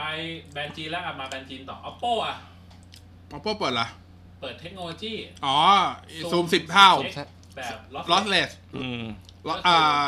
10x zoom lossless ใช่ อ่า อืม ซึ่ง 10x เขาก็นับจาก 16 นั่นก็คือวัยสุด อืม แล้วก็วิ่งมา 160 อ่า มันก็ถูก ถ้านับตามอย่างนี้ก็ถูก เพราะนับ เวลากล้อง กล้อง เวลากล้องคอมแพคเขานับว่าซูมกี่เท่า อ่า เขาก็นับแบบนี้แหละ นับจากช่วงวายสุดมาช่วงเทเลสุด อ่า ก็ถูกต้อง ก็คือของเขาจะเป็นร้อยสิบหกถึงร้อยหกสิบ อืม อ่า ประมาณนี้ แต่เราก็ต้องรอดูต่อไปว่าโทรศัพท์ที่กำลังจะลอนช์ อืม ไม่นานจะเป็นยังไง ใช่ ครับโอเค แต่ว่าตัวที่เขามาโชว์อ่ะ ผมเข้าใจว่าเขาเอาตัวโมเดลของ R17 Pro มาเปลี่ยนโมดูล ใช่ กล้อง น่าจะ นะ เปลี่ยนโมดูลกล้อง อ่า เปลี่ยนโมดูลกล้อง ก็แต่ว่าอย่างนั้นนะ อืม แล้วก็แต่ว่าดูดูจากภาพฟุตเทจที่ทั้งสื่อไทยไปถ่ายมีสื่อไทยบางเจ้าที่ถูกเชิญไป ดูจากสื่อนอกที่ถ่ายข้างใน ผมว่าก็ยังไม่ค่อยโอเค ครับ อืม อืมไม่ค่อยโอเค อาจจะเรื่องซอฟต์แวร์ะ ซอฟต์แวร์ ต้งไปป ใช่ใช่ผมคิดว่าผมคิดว่าส่วนหนึ่งคือเป็นเรื่องซอฟต์แวร์จริ ต้ ง องไปปรับโหจะเห็นชัดเลยว่าจากช่วง normal ไป Y ไอ้ยจากช่วง normal ไปเทเลสุดเนี่ย คุณภาพภาพแบบคนละเรื่องมาก ๆอื มีตัวหนึ่งที่อยากเห็นใน WC แต่ไม่ได้เห็น คือก่อนหนั้นเนี่ยมันจะมีมันจะมีแบบรูเมอร์มาว่าแบบโมโตมันจะเอา อืม ทำแบบ foldable phone เป็นแบบฝาพับปุ๊บ ๆ ก็มันก็อันนี้ง่ายเลย มันคือ Moto Razr นั่นแหละ ใช่ ซึ่งโมโตเลเซอร์เนี่ย ผมบอกเลยว่าเป็นหนึ่งในโทรศัพท์ที่แบบ ถูกใจผมแต่วันนั้น ใช่ใช่ ถึงวันนี้แบบชอบอ่ะ ชอบ หนึ่งในหนึ่ง แล้ ใน วแล้วเราอ่ะ ไม่ได้ใช้โทรศัพท์ฝาพับคามเชลเนี่ยมันเรียกว่าคามเชล ใช่ clamshell ไม่ได้ใช้มานานมากแล้วอ่ะ เออ คือโคตรอยากใช้เลยอะออกมาเฮอะออกมาเฮอะ แล้วมันยังมีภาพล่างเหมือนสิทธิบัตรกับตัวต้นแบบ เออ ของโมโตที่เขาบอกว่าทำอยู่เป็นโฟลเดอร์โฟนแล้ว มองยังไงมันก็คือโมโตเรเซอร์นั่นแหละ ใช่ อืม นึกถึงโมโตเรเซอร์สมัยก่อนนะครับแต่ว่าสมัยก่อนโมโตเรเซอร์เวลากางออกมาด้านล่างมันคือจอแป้นพิมพ์ แป้นพิมพ์ แป้นแป้นแป้นตัวเลข ด้านบนเป็นจอ แต่อันเนี้ยคือจอทั้งหมดเลย ครับ เออมันก็ถือว่าโอเคดีนะ คือจริงๆกางออกมามันก็คือมือถือสมาร์ทโฟนบาร์ไทยนั่นแหละเพียงแต่ว่ามันสามารถเก็บในรูปลักษณ์ที่ที่เล็กลงสะดวกขึ้นหรูหราขึ้นได้ ครับสำหรับคนที่เพิ่งเกิด โอ้ แบ โห บเกิดไม่ทันอ่ะ แล้วสงสัยว่าแบบแล้วยังไงวะ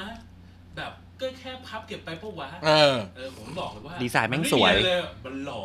ใช่ ใช่ ดีไซน์ดีไซน์มันดี โคตร เอาสำหรับคนแก่ของผมเนี่ยแม่งหล่อมากตอนนั้นนะโอ้ตอนนั้นใครถือเลเซอร์แบบ เออ แม่งโคตรหล่อเลยอะ อืม ตอนนั้นมันต้องสู้กับใครโนเกีย N70 อะไรประมาณเนี้ย ใช่ ซึ่งแบบตอนนั้นโนเกียของโลกอ่ะ อืม แบบ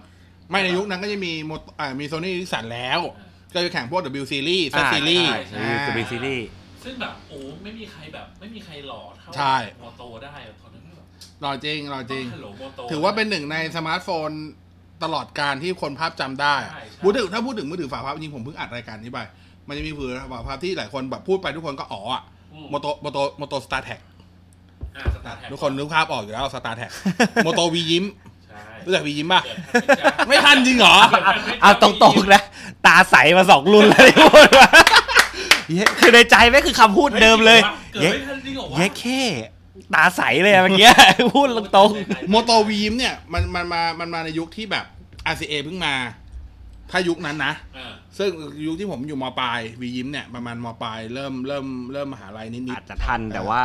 ไม่ได้ใช้ อ่ะ อาจจะเด็ก เดี๋ยว เกิน เดี๋ย ไปที่จะวเดี๋ยวใช้มือถื ข อ ออนุญาตเสิร์ช Google ก่อน โมโตวี คุณ ยิ้ม คุณเออคุณเสิร์ช เนี่ย วี โมโตวียิ้ยิ้มได้เลย ม ครับ ไม่ทันน่ะ โมโตวียิ้มเนี่ยเป็น วียิ้มไม่ทัน คือถ้าถ้าถ้ายุคถ้ายุคนี้ในการถือ iPhone เดินเข้าผับ แล้วหลอก แล้วหล่อยุคนั้นต้องโมโตวียิ้ม ใช่ กูบอกเลยว่าผู้ชายสองคนนะคนหนึ่งหน้าตาธรรมดา คนหนึ่งหน้าตาหล่อสัสสัสๆแต่คนหน้าตาหล่อสัสสัสๆถือโนเกียสามสามหนึ่งศูนย์เข้าไป กับคนหน้าตาธรรมดาถือวียิ้มเข้าไป มันคือ วียิ้มได้สาวแน่นอน มันคือยุค 3310เหรอ กับยุคยุครุ่นนี้เหรอ ใช่ใกล้เคียงกัน เออ อัน เพราะ นี้อันนี้มาก่อน อันนี้มาที่หลัง อ๋อเพราะ ต่างต่างกันสองสาม เออ ปี แต่แต่จริงๆ ผมจำอันนี้ได้ อันนี้มันคืออีลิกสันป่ะ ใช่ลิสัน เออ T series ผมจำอีลิกสันได้นะ แต่ผม อ่า จำโมโต T วี series ดีไม่ได้อะ โอ้โห นั่นแหละ ต้องวียิ้ม แล้วพอพอหมดยุคของวียิ้ม มันก็จะมา อ่า ตัว Samsung E 7 0 0 นี่นี่นี่ T ซัมซุงซัมซุงตัวนี้ อ่าอันนี้ อ่า ทำก็จะเป็นยุค ต Samsung นี้ก่อนวีอะไรวะ วีที่กล้อง วี กล้องมันหมุน มีกล้องหมุน วีอะไรวะ วี ที่จะหมุนน่ะ กล้แต่องว่า หมุนกล้องหมุน แต่ว่าไอ้กล้องหมุนยังไม่มันยังไม่พีคเท่าไอ้ตัวนี้ ใช่ เดี๋ยวสองร้อย ใช่ แต่ก็ยังไม่พีคเท่าตัว E อันนี้ E 700อยู่ดี E 700นี่คืออมตะนิรันดร์การ ใช่ สุด ใช่ ๆมือถือ E700 ที่ ใช่ใช่ ผู้หญิงทุกคนแทบจะต้องใช้อ่ะ อ่าเชียกู ใช่ว่า อ้าวเชียกูใช้อ้าวอ้าวเชียกูใช้ไอ้ เอาใหม่เอาใหม่คนที่จะใช้คำว่าบูติกหรู้ละหรู้หรู้หรู้หลาหมาเห่า หรูหรา หรูหราหมาเห่าจะต้องใช้ ไม่เก็บมือไม่เก็บมือไม่ทันเลยแม่ง อันนี้ไม่รวมแบบพวกพิมพ์นิยมอย่างเอ่อโนเกียผีเสื้อ อ้า เอ ว อ แปดสองห้าศูนย์บัตเตอร์ฟลาย อืม แล้วก็มีแปดสามหนึ่งศู หรือพวน ก ย์ แก๊งแปดแปด อ่า คนรวยอ่า อ่า เอนเกตนับไหมครับ ผมมีนะครับเอ็นผมมีแม่งทุกรุ่นเลยนะ เอ็นเกตรุ่นสองโอเคนะ รุ่นแรก โอ้จริงจริง โอเค ๆจริง ๆ ชอบโอ้ยชอบรุ่นแรกมากกว่า อ่ะจริงเหรอ เออ ชอบน การเล่น สอง การอะไรมันถนัดกว่า อ่ะ ชอบการ เดี๋ยว เอาสันโทรศัพท์มาคุยมากเลยครับ อ๋อเดี๋ยวเดี๋ยวเดี๋ยวจะกลายเป็น ไป ย้อ ละ นไป อ่าผิดผิด แต่แค่จะบอกว่าโมโตเรเซอร์มายุคหลังจากนี้ก็จะเป็นดีไซน์แบบบางเฉียบเลย เออ แล้วก็ เออ รอบนั้นเขาจะฮือฮามากเพราะว่าเขาทำงานร่วมกับ Apple ได้ คือมันลง iTunes ได้ ใช่ อ่า ตัว ใช่ใช่ ตัวโหลดกาใช่ใช่ รมันเป็น ใช่ ไอมันเป็น Linux แล้วก็พอเป็น Linux มันก็เลยสามารถเชื่อมต่อ iTunes ได้ในการเอาเพลงเข้าไป พอยุคนั้นน่ะเป็นยุคที่อารยธรรมหูขาวเพิ่งมา อืม แต่เพิ่งมาได้สักปี 2 ปีทำให้แบบมันพีคมาก อืม ๆ ผมมันมีผมต้องซื้อ 2 ตัวนะ V3 อะ V3 กับ V3X โอ้โห ทำไม ผม อ่ะ ซื้อ V3 แล้วผมไปโซนมันเป็น Linux ไง อ๋อ แล้วเป็นช่วงเรียนมหาลัย ผมก็ใส่โค้ดใส่อะไรเข้าไป อ่ะ บายบายจ้า เรียบร้อยก้อนอิดดีๆนี่เอง รัง ก็ ไว้ ก็เลยต้องซื้อตัวใหม่แต่พอดีว่า V3X มันออกมาก็เลยซื้อเป็น V3X ไปอะไรประมาณ อื นี้ ม ครับอ่าอันนั้นแล้วนั่นน่ะมันเป็นภาพจำแล้วพอแบบพอมันมันเลยหายว่าพอมีภาพหลุดออกมา มันจะ ก็โมโต มา กำลังซุ่มพัฒนาตัวนี้อยู่แล้วโหมันใช้ดีไซน์ของ r a z e r X เลยนะ หลายคนก็คาดหวังมาก แต่โอเคมันยังไม่มา อาจจะเป็นเพราะว่าเขายังไม่พร้อมในจริง ๆ ในงานก็เปิดตัวพวก G7 อืม ไปนะ G7 ก็ไม่ได้ อะไร ไม่มีอะไร แต่บ้านเราเปิดราคาไปเรียบร้อยแล้วนะ ครับ บ้านเรามี G7 Power กับตัว G7 ธรรมดามั้งเออแล้วก็ลองไปหาดูได้นะครับ อืม อ่านั่นคือฝั่งโมโตก็ตอนนี้ผมว่าทุกคนที่เป็นแฟนโมโตก็คงรอไอ้ตัวนั้นตัวเดียวแหละ ใช่ ถ้าออกมาแล้วราคาจับต้องได้แล้วมันไฮจริง ผมว่ามีโดนอ่ะ อ่า อ่า อ่า ประมาณนี้ถือว่าน่าสนใจ มีอีก มีอีก อ่าเอาว่ามา เพิ่งเพิ่งจำได้มันมีอีกตัวหนึ่งที่มันน่าสนใจมากเลยครับ นั่นก็คื เรา อ เห็นในภาพสื่อเยอะมากช่วงสองสามวันนี้ อย่าบอกว่าอินเจเซอร์ ก้อนอิดคุยโทรศัพท์ได้เอเนอร์ไจเซอร์เอง เห็นแต่รูปอยากรู้น้ำหนักอะหนักเท่าไหร่ ผ อะ มว่าแม่งไม่ต่างกับ power bank มีที่ เราซื้อมันต้องหนักแน่ๆอะเสิร์ชเลยดีกว่าต้องมีอ่ะ เออ ผมก็อยากรู้ละ เออเออคือคือเห็นแล้วก็แบบ อืมเหมือนซื้อ power bank อ่ะอ่ะอ่ะเคื พุ่งตรง จริงๆมันเราไม่มีเหตุผลที่จะต้องทำอะไรแบบนั้นเลยอะคือ แบตเตอรี่ของมันอยู่ เนี่ ที่ ย หนึ่งห เป็น มื่ ชื่อน แปดพัน ชื่อ มิลลิ รุ่น แอม ชื่อรุ่นคือ power max พีสิบแปดเคป๊อป ใช่ ถ้าเปลี่ยนเป็น power bank เนี่ย ใช่เลย คือ ถ้าความหน้ามันก็เป็น power bank แล้วอ่ะ เออเอ้าเฮ้ย ซื้อ energizer ทำ power bank ด้วยเหรออะไรอย่างงี้ โอ้โห หนาสิบแปดมิล หนา 18 มิลนะครับ โอ้โหมีกล้องหลังสามตัวด้วยนะ เฮ้ย สองล้านห้าล้านสองล้านนะ โอ้ย ฮะ บทปัญหาเลยครับ นี่นวัตกรรมกล้องป๊อปอัพ กล้อง ด้วย ป๊อปอัพ ไม่ต้องห่วงเพราะว่าบอดี้หนามากมึงจะมึงจะป๊อปกี่อาทิตย์ป๊อปได้เลย ป๊อปออกมาเป็นลินเดียสตะวาได้เลยอ่ะ ครับ จะป๊อปทุกด้านมีกล้องป๊อปทุกด้านก็ได้ มึงไม่บอกน้ำหนักว่ะ เซิร์ชดีเซิร์ชเวทเวทเดี๋ยวผมเสิร์ช อ่ะเดี๋ยวเสิร์ชให้แป๊บหนึ่งโอ้โห เอาจริงนะ คือรุ่นเนี้ยที่ไม่ได้เตรียมมาเพราะไม่คิดว่าจะพูดกัน เออ ผมไม่คิดว่ามันจะอยู่ในสารระบบ พูด เออ ผมไม่ สิ คิ บ ดว่า แป จะ ด อยู่ในสามิล รระ นี่ บบ คือ ไง คืออย่างอย่าง สอง พวก นิ้ว หัวเว่ยนี่มัน ได้สอง เท่าไหร่ เซน หัวเว่ยนี่เท่าไหร่นะ อุ้ยมือถือสมัยนี้เกิน อ่า เกินเกินสิบสองเกินเกินสิบสองมิลก็ถือว่าหนาแล้ว เออ เกินสิบสองมิลก็ถือว่าหนาแล้วเอาจริง เป็นไง เทพ ๆเฮ้อเหนื่อยใจเลยกู เออเวทมันอยู่ที่ที่เดี๋ยวนะแป๊บหนึ่งไม่มีใครบอกเวทกูเลยวะ คงไม่มีใครพกตาช่างไป และเอ็นและเอ็น เป็นไปได้วะ และเอ็นไจเซอร์ก็คงไม่กล้าพูดว่าของตัวเองหนักเท่าไหร่ ก็ บอก เป็นไปแต่ได้ บอกแต่ดิเมนชันว่า ว่าแบบดิเมนชันอะไรอะไรอย่างนี้ เออเอาเป็นไปได้ อาจจะต้องรอเอ้ยเออเออจริงจริงจริงเว็บนี้น่าจะมีนะ เพราะว่า Google Mashable เขียนว่า I don't have exact number but it's heavy แปลว่า นี่นี่นี่นี่ มีเหรอ is incredible heavy แปลว่ามันไม่ได้บอกครับว่ามันหนักแค่ไหน ใช่ไม่ได้บอก แต่ทุกคนน่ะ ก็อยากจะรู้น้ำหนักใช่ป่ะพอไม่บอกปุ๊บก็บอกว่าไอ้ เหี้ยกูไม่รู้แต่มันหนัก เออ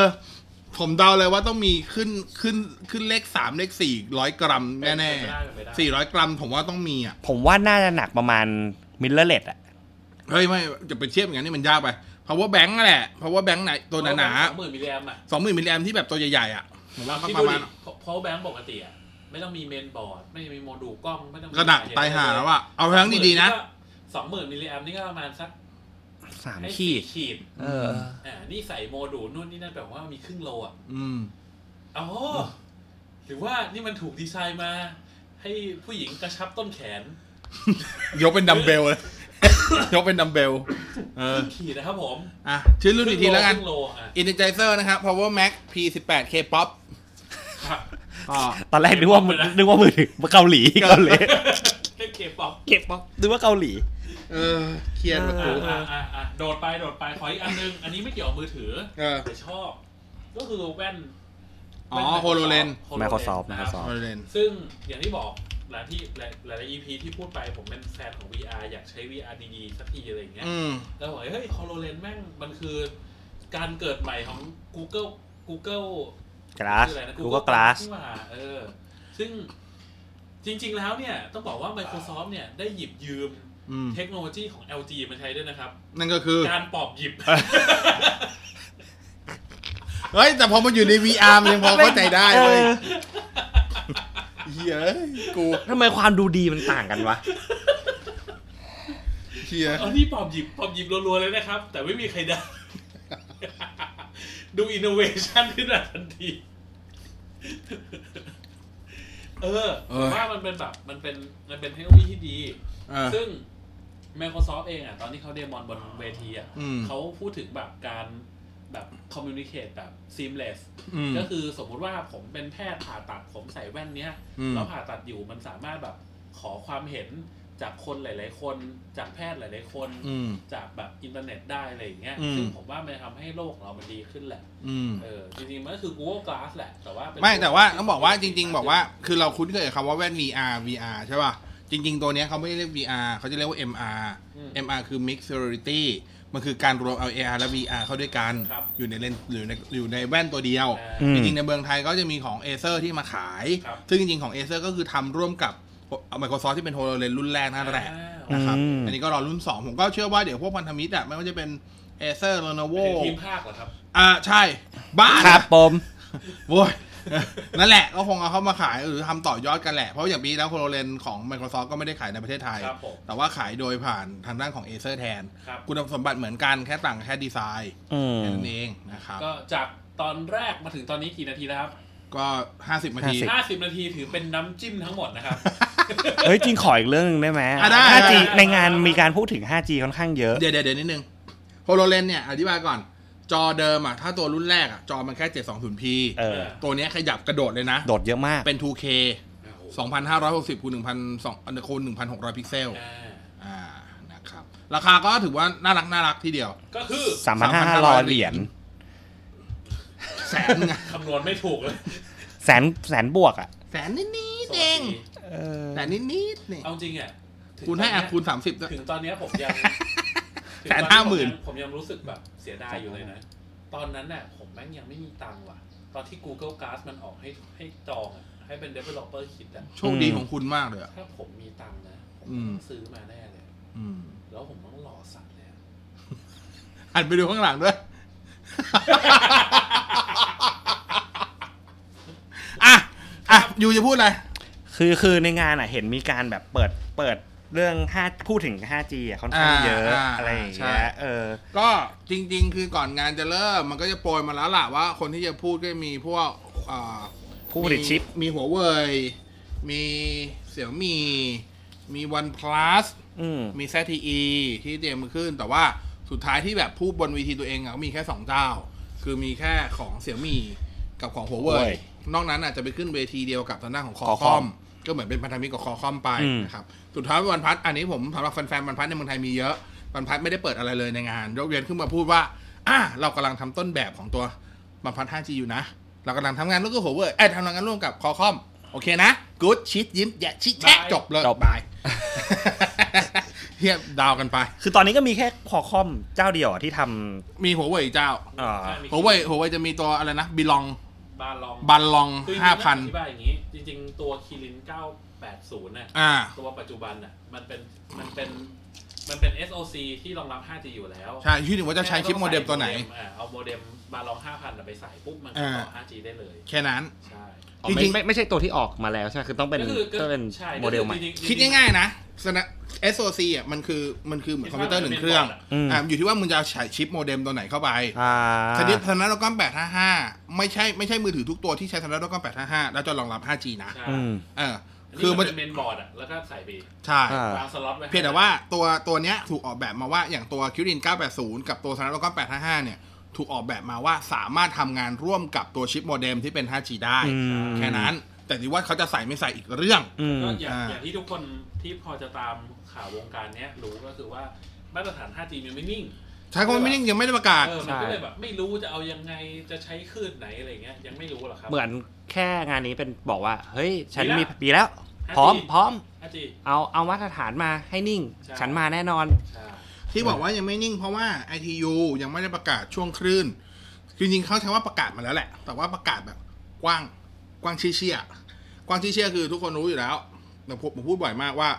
5G มันต้องมีทั้งหมด 3 ช่วงคลื่น มีโลแบนมีมิดแบนมีไฮแบนโลแบนมันโลแบนเนี่ยไอไอไอทียูกำหนดไว้ตั้งแต่ช่วงประมาณ 400 กว่าเมกะเฮิรตซ์จนกระทั่งถึงช่วงประมาณ 800 กว่าเมกะเฮิรตซ์ ครับ กว้างไหม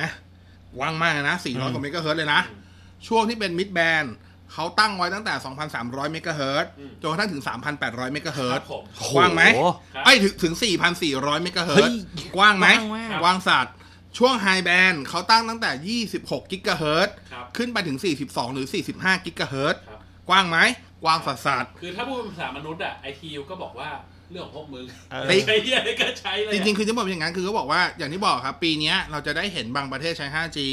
แต่ดูรายชื่อประเทศกันดีๆ มันจะเป็นประเทศที่คิดค้นเทคโนโลยีหมดเลย ใช่ เป็น จีน เป็นผู้นำด้านด้านโทรคมนาคมหมดเลย คือสามารถกำหนดมาตรฐานตัวเองได้ อืม ออสเตรเลีย จีน เกาหลี เกาหลี ญี่ปุ่น อเมริกา ยุโรปพวกแบบชั้นนำเลยอะ ครับ อ่ะแบบพวกอังกฤษอ่าสเปนอะไรประมาณเนี้ย ซึ่งพวกเนี้ยเป็นตัวกำหนดกำหนดมาตรฐาน คือเขาไม่ต้องไปแคร์ด้วยซ้ำไอทียูจะกำหนดนะให้กูอะเพราะกูจะกำหนดอะไรกูสร้างของกูขึ้นมาเองได้ใช้คำนี้นึกออกใช่ปะ อืม ไอทียูอะรอพวกนี้แหละ ในการเทสแล้วก็เซตแล้วก็จะเลือกว่าสุดท้ายเขาจะใช้ทำอะไรเขาจะใช้ขึ้นไหนกำหนดขึ้นไหน เพราะฉะนั้นประเทศที่มีองค์กรที่มีประสิทธิภาพ น่ามันบกมาแล้วมันบกมาแล้วมันบกมาแล้ว มาแล้ว มันบ ว่ะ กมาแล้ว มาแล้วผมรอดูว่ะมาว่ะมาว่ะมาว่ะ เพื่อเราจะได้ใช้สแตนดาร์ดเดียวกับคนทั้งโลก ไม่ไม่ไม่ของกสทชอ่ะพูดเลยกัน เฮ้ยหู ผมพูดให้เลยกสทชไทยกำหนดมาแล้วกำหนดมาแล้วก็คือถ้าเป็นช่วงโลแบนเขาจะใช้ช่วงตั้งแต่ประมาณ 680 สักอย่าง ครับ ขึ้นมาจนถึง 780 สักอย่าง อืม อ่าประมาณช่วงเลนส์นี้ที่เขาต้องมีการคืนขึ้น 700 นั่นแหละ ครับ ช่วงมิดแบนเขาจะใช้ช่วงตั้งแต่2,300ถึง2,600 ครับ ซึ่งยังไม่รู้จะใช้ขึ้นไหนแต่ใช้ช่วงนี้ ค แน่ รับผม ๆอ่าช่วงไฮแบนเขากำหนดไว้ถ้าผมจำไม่ผิดอยู่ช่วง ครับ 38 ถึง 41 มั้ง อ่า ช่วงนั้น ประมาณนี้นี่เขากำหนดไปแล้ว ครับนี่มันทำให้ผมรู้สึกรู้สึกถึงเหมือนเหมือนมอกเดียเลย ทำไมอ่ะ เรากำลังสร้างมาตรฐานของเราเอง ไม่ไม่ไม่มันมันมันยังอยู่ในเลนส์ของกสทเอ้ยมันยังอยู่ในเลนส์ของ ITU ครับแต่ไอทียูก็โคตรกว้างเลยไง เออก็ เราไม่ ITU ยัง รู้ไงว่าประเทศผู้นำเหล่านั้นเขาจะใช้อะไร ใช่คือ อ่า คือถ้าถ้าถ้าย้อนกลับมายุคที่เป็น 4G ปัจจุบันอะไรอย่างเงี้ย 4G มันจะเป็นแบบ 4G แบรนด์อะไร ซึ่งแบรนด์มันจะบอกตัวคลื่น ว่าเขาจะใช้คลื่นอันไหน อันเนี้ย 5G มันยังไม่มีแบรนด์ค่ะว่าคือยังไม่กำหนดว่าแบรนด์หนึ่งของ 5G แบรนด์สองของ 5G จะใช้คลื่นความถี่อะไรเนี่ยคือยังไม่ได้กำหนด ใช่ เพราะว่าอย่างที่บอกคือเรารอไอ้พวกนี้ก่อน แต่ประเทศไทยกำหนดแล้ว ไม่อาจยังไม่ได้กำหนดแบรนด์แต่กำหนดช่วงคลื่นมา แล้วกำหนดช่วงคลื่นมาแล้ว ครับ ไม่แต่อย่างแต่อย่างที่เรา EP ที่เราเคยคุยกันเรื่องนี้ไปก่อน ก็คือตอน EP กสทชพาร์ทหนึ่งผมเคยพูดไปแล้วว่าด้วยเทคโนโลยีการผลิตปัจจุบันน่ะ มันมันจะไม่มันยังไม่เหมือนยุค 3G ที่แบบว่า อืม ชิปโมเดมมันจะต้อง มันได้ เลือกว่าว่าจะต้องเป็น เอ้ย ต้องเป็นคู่ที่เป็นแบบ 800 ไม่เกินกับ2001 หรือ 900เอ่อ850 2001 หรือว่า 900 2001 ครับ เพราะยุคนั้นในการผลิตชิปมันยังไม่ไม่ไม่ไม่พัฒนาพอ อืม ที่จะผลิตยัดทุกอย่างลงไปในชิปตัวเล็กๆ แต่ปัจจุบันน่ะมันพัฒนาไปกว่านั้นแล้ว ครับ ผมยกตัวอย่างมาแล้วอย่างตัวชิปปัจจุบันที่คุณใช้อยู่เลยครับ จะเป็นคิริน980 จะเป็น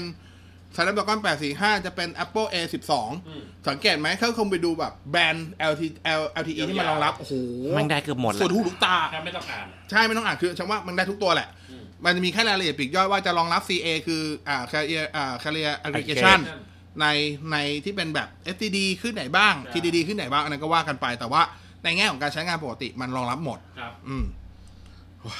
มีสาระเลยเว้ย EP นี้โคตรดีใจเลย เย่ เย้ ทั้งหมดคือน้ำจิ้ม ทั้งหมดคือน้ำจิ้ม น้ำจิ้มไหมเพิ่งยังมีสาระด้วยแหละ โอเค อ่ะ มา ต้องต้องกล่าวต้อนรับ เมนดิช เมนดิช ไม่ไม่ ขอขอต้อนรับทุกท่านที่สแบบเลื่อนจนมาถึงนาทีที่ 56 นะครับ ตอนนี้เราจะเริ่มเมนดิชกันแล้วนะครับ เอาแอปเปอร์ไทเซอร์เยอะชิบหาย นี่มันโต๊ะจีนชัดๆ คือจะบอกงี้ อ่างานโมบาย World Congress อย่างที่เป๊กบอกตั้งแต่ตอนแรกอะมันน่าเบื่อ เพราะว่ามันพอจะกำหนดได้อยู่แล้ว มันพอจะเราได้ว่าจะเห็นอะไร อ่า ทุกอย่างมันถูกปล่อยเป็นรูเมอร์มาเป็นระยะระยะระยะทุกปี มันก็เลยไม่ได้ว้าวขนาดนั้นกับสิ่งที่เปิดในงาน Mobile World Congress แต่ปีเนี้ยมันต่างกันครับ ปีเนี้ยทุกคนรู้อยู่แล้วว่ามันจะมีสมาร์ทโฟนที่เป็น foldable จริง ๆ คือสมาร์ทโฟนที่เป็นหน้าจอพับได้จริง ๆ ที่จะถูกเปิดตัว แน่นอนตัวแรกมันถูกเปิดตัวไปตั้งแต่ก่อนงาน Mobile World Congress ซึ่ง ตัดหน้านิดนึง ก็คือ Samsung LG Galaxy V 4 50 เดี๋ยวฝากข้ามมาแล้ว Samsung Galaxy Fold นั่นเองนะครับแล้วก็อีกตัวหนึ่งไปเปิดไว้ในงาน Mobile World Congress ตรงๆนั่นก็คือตัว Huawei Mate X ครับ นะครับ ซึ่งเดี๋ยวเราจะมาคุยกัน 2 ตัวนี้แหละ ว่าใครชอบไม่ชอบอะไรยังไงในตัวไหน ครับ แต่สิ่งหนึ่งที่ผมว่าหลายคนน่าจะเห็นตรงกัน ตรงกับผมไหมวะ น่าจะตรงแหละ ผมว่านี่คือ form factor ของสมาร์ทโฟนแห่งอนาคต ครับ โดยแท้ ครับ อืม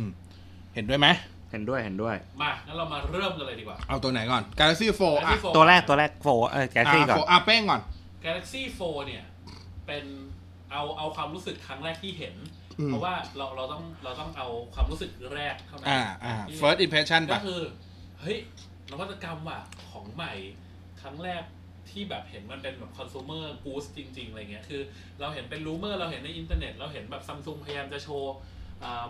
ตัวที่เป็นแบบจอ flexible มานานมากแล้ว อื แต่ ม เรายังไม่เคยเห็นอะไรที่มันเป็นแบบคอน sumer product จริง ซึ่งตอนเห็นก็รู้สึกว่า โอ้โหหนึ่งคือมันหนาว่ะ เออ มันหนาหน่อย มันหนาหน่อย มันหนาหน่อย มันหนาหน่อย แล้วผมก็แบบผมด้วยด้วยความที่ผมแบบรู้รู้เรื่องเทคโนโลยีนิดหน่อย ผม อ่า ผมรู้สึกว่าเฮ้ยทำไมมันต้องทำแบบสองด้านเท่ากัน อืม จริงๆ มันสามารถลดความหนาได้นะ อืม หรือทำไมต้องมีจออีกตัวหนึ่งแบบ 4.6 นิ้วข้างหน้าแบบ อ่า ต้องมีเรียวว้าอะไรอย่างเงี้ยแต่แบบ โอเคไม่เป็นไรคือทั้งหมดอะรับได้หมดเลย อืม เพราะว่ามันเป็นมันมันมันเป็นตัวแรกอะ อ่า ตัวแรกไม่มีความเพอร์เฟกต์หรอก แต่ อ่า อย่างน้อยอ่ะ เฮ้ยแม่งแม่งเจ๋ง แล้วบางอย่างมันคิดมาแล้ว เช่นแบบการมัลติแทสสามสกรีนอะไรอย่างเงี้ย หรือว่า หรือว่าแบบกล้องหน้าวางไว้ตรงไหนอะไรอย่างเงี้ย คือผม ผมไม่ได้หวังอะไรมาก เพราะว่าอย่างที่บอกมันเป็นรุ่นแรก มันเป็น อ่า เอชั่นของมัน เออ ก็ เออ ก็รู้สึกว่า เออ ก็สวยดีนะ อ่า จอชัดดี เอ้ย อาจจะซื้อก็ได้ว่ะ คิดในใจนะแบบ อ่า อาจจะซื้อก็ได้ว่ะ คือผมชอบลองของใหม่อยู่แล้วอะไรอย่างเงี้ย อ่า เออ ครับ อ่า ส่วนตัวผม ความรู้สึกแรกนะ ไม่น่ามีจอข้างนอกเลยว่ะ อืม คือจอข้างนอกมันเล็กอ่ะ มันเล็กจนรู้สึกว่าสุดท้ายเวลาใช้งานจริงอ่ะ มันก็แทบจะต้องเปิดกลางทุกครั้งที่จะใช้อ่ะ ครับ นึกออกปะเพราะจอข้างนอกมันแค่ 4.6 นิ้ว อืม คาลเรียก็แค่ HD ด้วย HD Plus อืม ด้วยซ้ำซึ่งมันแบบ มันถ้าตอบสนองอะไรไม่ได้อะถ้ามันเปรียบสมัยก่อนมันจะเหมือน เหมือนสมาร์ทโฟนจอฝาพับที่มีจอข้างนอกเล็ก อ่า ๆ ๆ ที่เอาไว้ดู notification อ่ะเพียงแต่อันเนี้ยมันใหญ่กว่าหน่อย ผมก็รู้สึกว่า สุดท้ายการใช้งานจริงมันต้องการทุกครั้งใช่ไหมวะ อืม ตอนนั้นก็เลยรู้สึกแอบหวัน ๆ ว่า เฮ้ย คือต้องเข้าใจก่อนซัมซุงเนี่ย เปิดตัว Galaxy Fold ก่อนหัวเว่ยประมาณ 3 วัน 4 วัน เพราะว่าเขาไปเปิดช่วงช่วงประมาณช่วงช่วง เขาก่อน เขาเปิดที่ เป็นอีเวนต์ของเขา อ่าเขาเปิดอีเวนต์ของเขาที่ซานฟรานซิสโกนะครับ แต่ว่าเพอว่าเขาใช้ช่วงพีเรียดเดียวกับที่อยู่ในงานบอยของเกรสเท่านั้นเอง ครับ เปิดมาก่อนผมก็รู้สึกแบบ เออแอบหวั่นอยู่หน่อยๆนะครับว่าแอบหวั่นแต่ว่าสิ่งที่เขาจะชูได้เหนือกว่าคนอื่นก็คือจะมีเรื่องของการแบ่งหน้าจออ ม คือสมาร์ทโฟนปัจจุบันเวลาแบ่งหน้าจอคุณแบ่งได้เต็มที่คือ 2 จอ แต่อันนี้คือแบ่ง 3 จอ ครับ คือสามารถ อืม รันสามแอปได้พร้อมกัน ครับ เห็นว่าการแบ่งถ้าเกิดเป็นสองจอมันคิดง่ายๆคือการแบ่งครึ่ง ครับ แต่อันเนี้ยมันคือการแบ่งแบบอัตราส่วนที่เป็นแบบอ่าสามต่อสองอ่ะ ครับ แล้วสองก็ค่อยไปแบ่งครึ่งอีกทีอะไรประมาณเนี้ยนะครับ อืม ก็จะเป็นลักษณะแบบนั้นก็แล้วกล้องจะมีทั้งหมดอยู่ทั้งหมดอ่าหกตัว กล้องหน้ามีสามตัว ครับ แต่กล้องหน้าสามตัวแบ่งเป็นว่ากล้องหน้าหนึ่งตัวอยู่กับตัวไอจอสี่จุดหกนิ้ว อ่า อีกสองตัวเวลากลางออกมาถึงจะเจอ ครับ จะอยู่แบบนั้นส่วนกล้องหลัง 3 ตัวปกติ อ่าน นะครับ อืม ก็ประมาณนี้แล้วก็เดี๋ยวจะมีโมเดลที่เป็น 5G คือมีโมเดลทั้งที่เป็น 4G ครับ และโมเดลที่เป็น 5G แยกกัน ครับ อ่า ราคาก็เปิดน่ารักทีเดียว 1,980 เหรียญสหรัฐ ประมาณ อ่า60,000 กว่าบาท หมื่นกว่าบาท นะครับก็น่ารักนะผมผมว่าผมว่าหลาย ๆ คนเข้าใจได้ว่าทำไมมันราคาแพงขนาดนี้ อืม คือมันคือค่านวัตกรรมแหละ มัน ใช่ คือ ใช่ ใช่ ใช่ มันคือ นวัตกรรมแหละ มันคือการการผลิตการ R&D อะไรอย่างเงี้ย มันยากแหละ เอออ มแล้วก็นี่คือสมาร์ทโฟนตัวแรกนะ ที่ใช้ชิปที่เป็น EUFS ด้วย EUFS 3.0 อืม ปัจจุบันที่เราใช้คือเป็น2.1 ทั้งหมด 2.1 ครับ อันนี้เป็นตัวแรกที่ใช้ 3.0 นะครับ หลังจากนั้นผ่านมา 3-4 วันก็หัวเว่ยเปิดตัว Mate X อ่ะเดี๋ยวเดี๋ยวน้องยูอ่ะความรู้สึกกับ Galaxy Fold อันแรกคือเรื่องจอข้างนอกรู้สึกเหมือนพี่บอสเลยว่า มัน มันเล็กไป มันเล็กไปมันไม่สามารถใช้งานจริงแบบใช้งานในชีวิตจริง โดยที่ไม่กลางมันออกมาได้อะ ทำให้สุดท้ายเวลาใช้งานจริงก็ ก็กลาง ใช้ ก็ คำ จะ ว่า ต้องกลาง 90%ของการใช้งาน ใช่ ส่วนใหญ่จะต้องกลาง คือผม ใช้คำ มอง นี้ ว่าคือผมมองเลยว่ามันเป็นจอที่ไว้ดู notification เฉยๆ หรือไม่เอาไว้โทรออก เออ แค่นั้น ไม่รู้ใคร ใช่ เป็นอะไรอย่างเงี้ย หรือว่าอ่ะแต่ ใช่ โทรออกฉุกเฉินน่ะได้ คือคืออันนี้อันนี้ต้องบอกว่าด้วยคำที่ซัมซุงอ่ะเลือกที่จะเอาจอหลักอะไว้ด้านใน อืม ใช่ เออมันก็เลยออกเป็นท่านี้ซึ่งมัน อ่ามั มันก็ต้องมันก็ต้องทำแบบนี้แหละ อ่า มัน ม แค่เลือกที่จะเอาไว้ข้างใน อ่า อืม คือมันมันคือมันคือดีไซน์ที่เขา แล้วอีก ตั้งแต่แร ใช่ แล้วหลังอีกอันหนึ่งจุดหนึ่งที่รู้สึกรู้สึกประทับใจก็คือความความสมูทในการจากการที่อยู่จอข้างนอกแล้วกลางออกมาแล้วแล้วการสวิตช์เข้าไปเป็น ซีมเลส seamless แบบ อืม จอใหญ่อย่างเงี้ยเออมันเขาทำทำดูแบบทำได้ดีทำได้ดีในจุดนี้ อืม อ่า อ๋อผมลืมบอกไปอีกความรู้สึกหนึ่ง นั่นคือ นั่นก็คือครั้งแรกเนี่ย ที่ผมได้เห็น Galaxy 4 เนี่ย ผมก็คิดถึงโทรศัพท์ในอดีตที่ผมชอบขึ้นมาก็คือ Nokia Communicator โอ้โห เออ จะบอกดีไซน์มันเหมือนมากดีไซน์มันเหมือนมากแค่หนัก แต่ว่ แค่บางกว่า แต่ว่าแต่ว่าหลังจากนั้นน่ะ เจอ MWC เจอ PLG เข้าไปอ่ะ อ๋อ ผมว่าโอ้ ของซัมซุงไม่ใช่คอมมิวนิเคเตอร์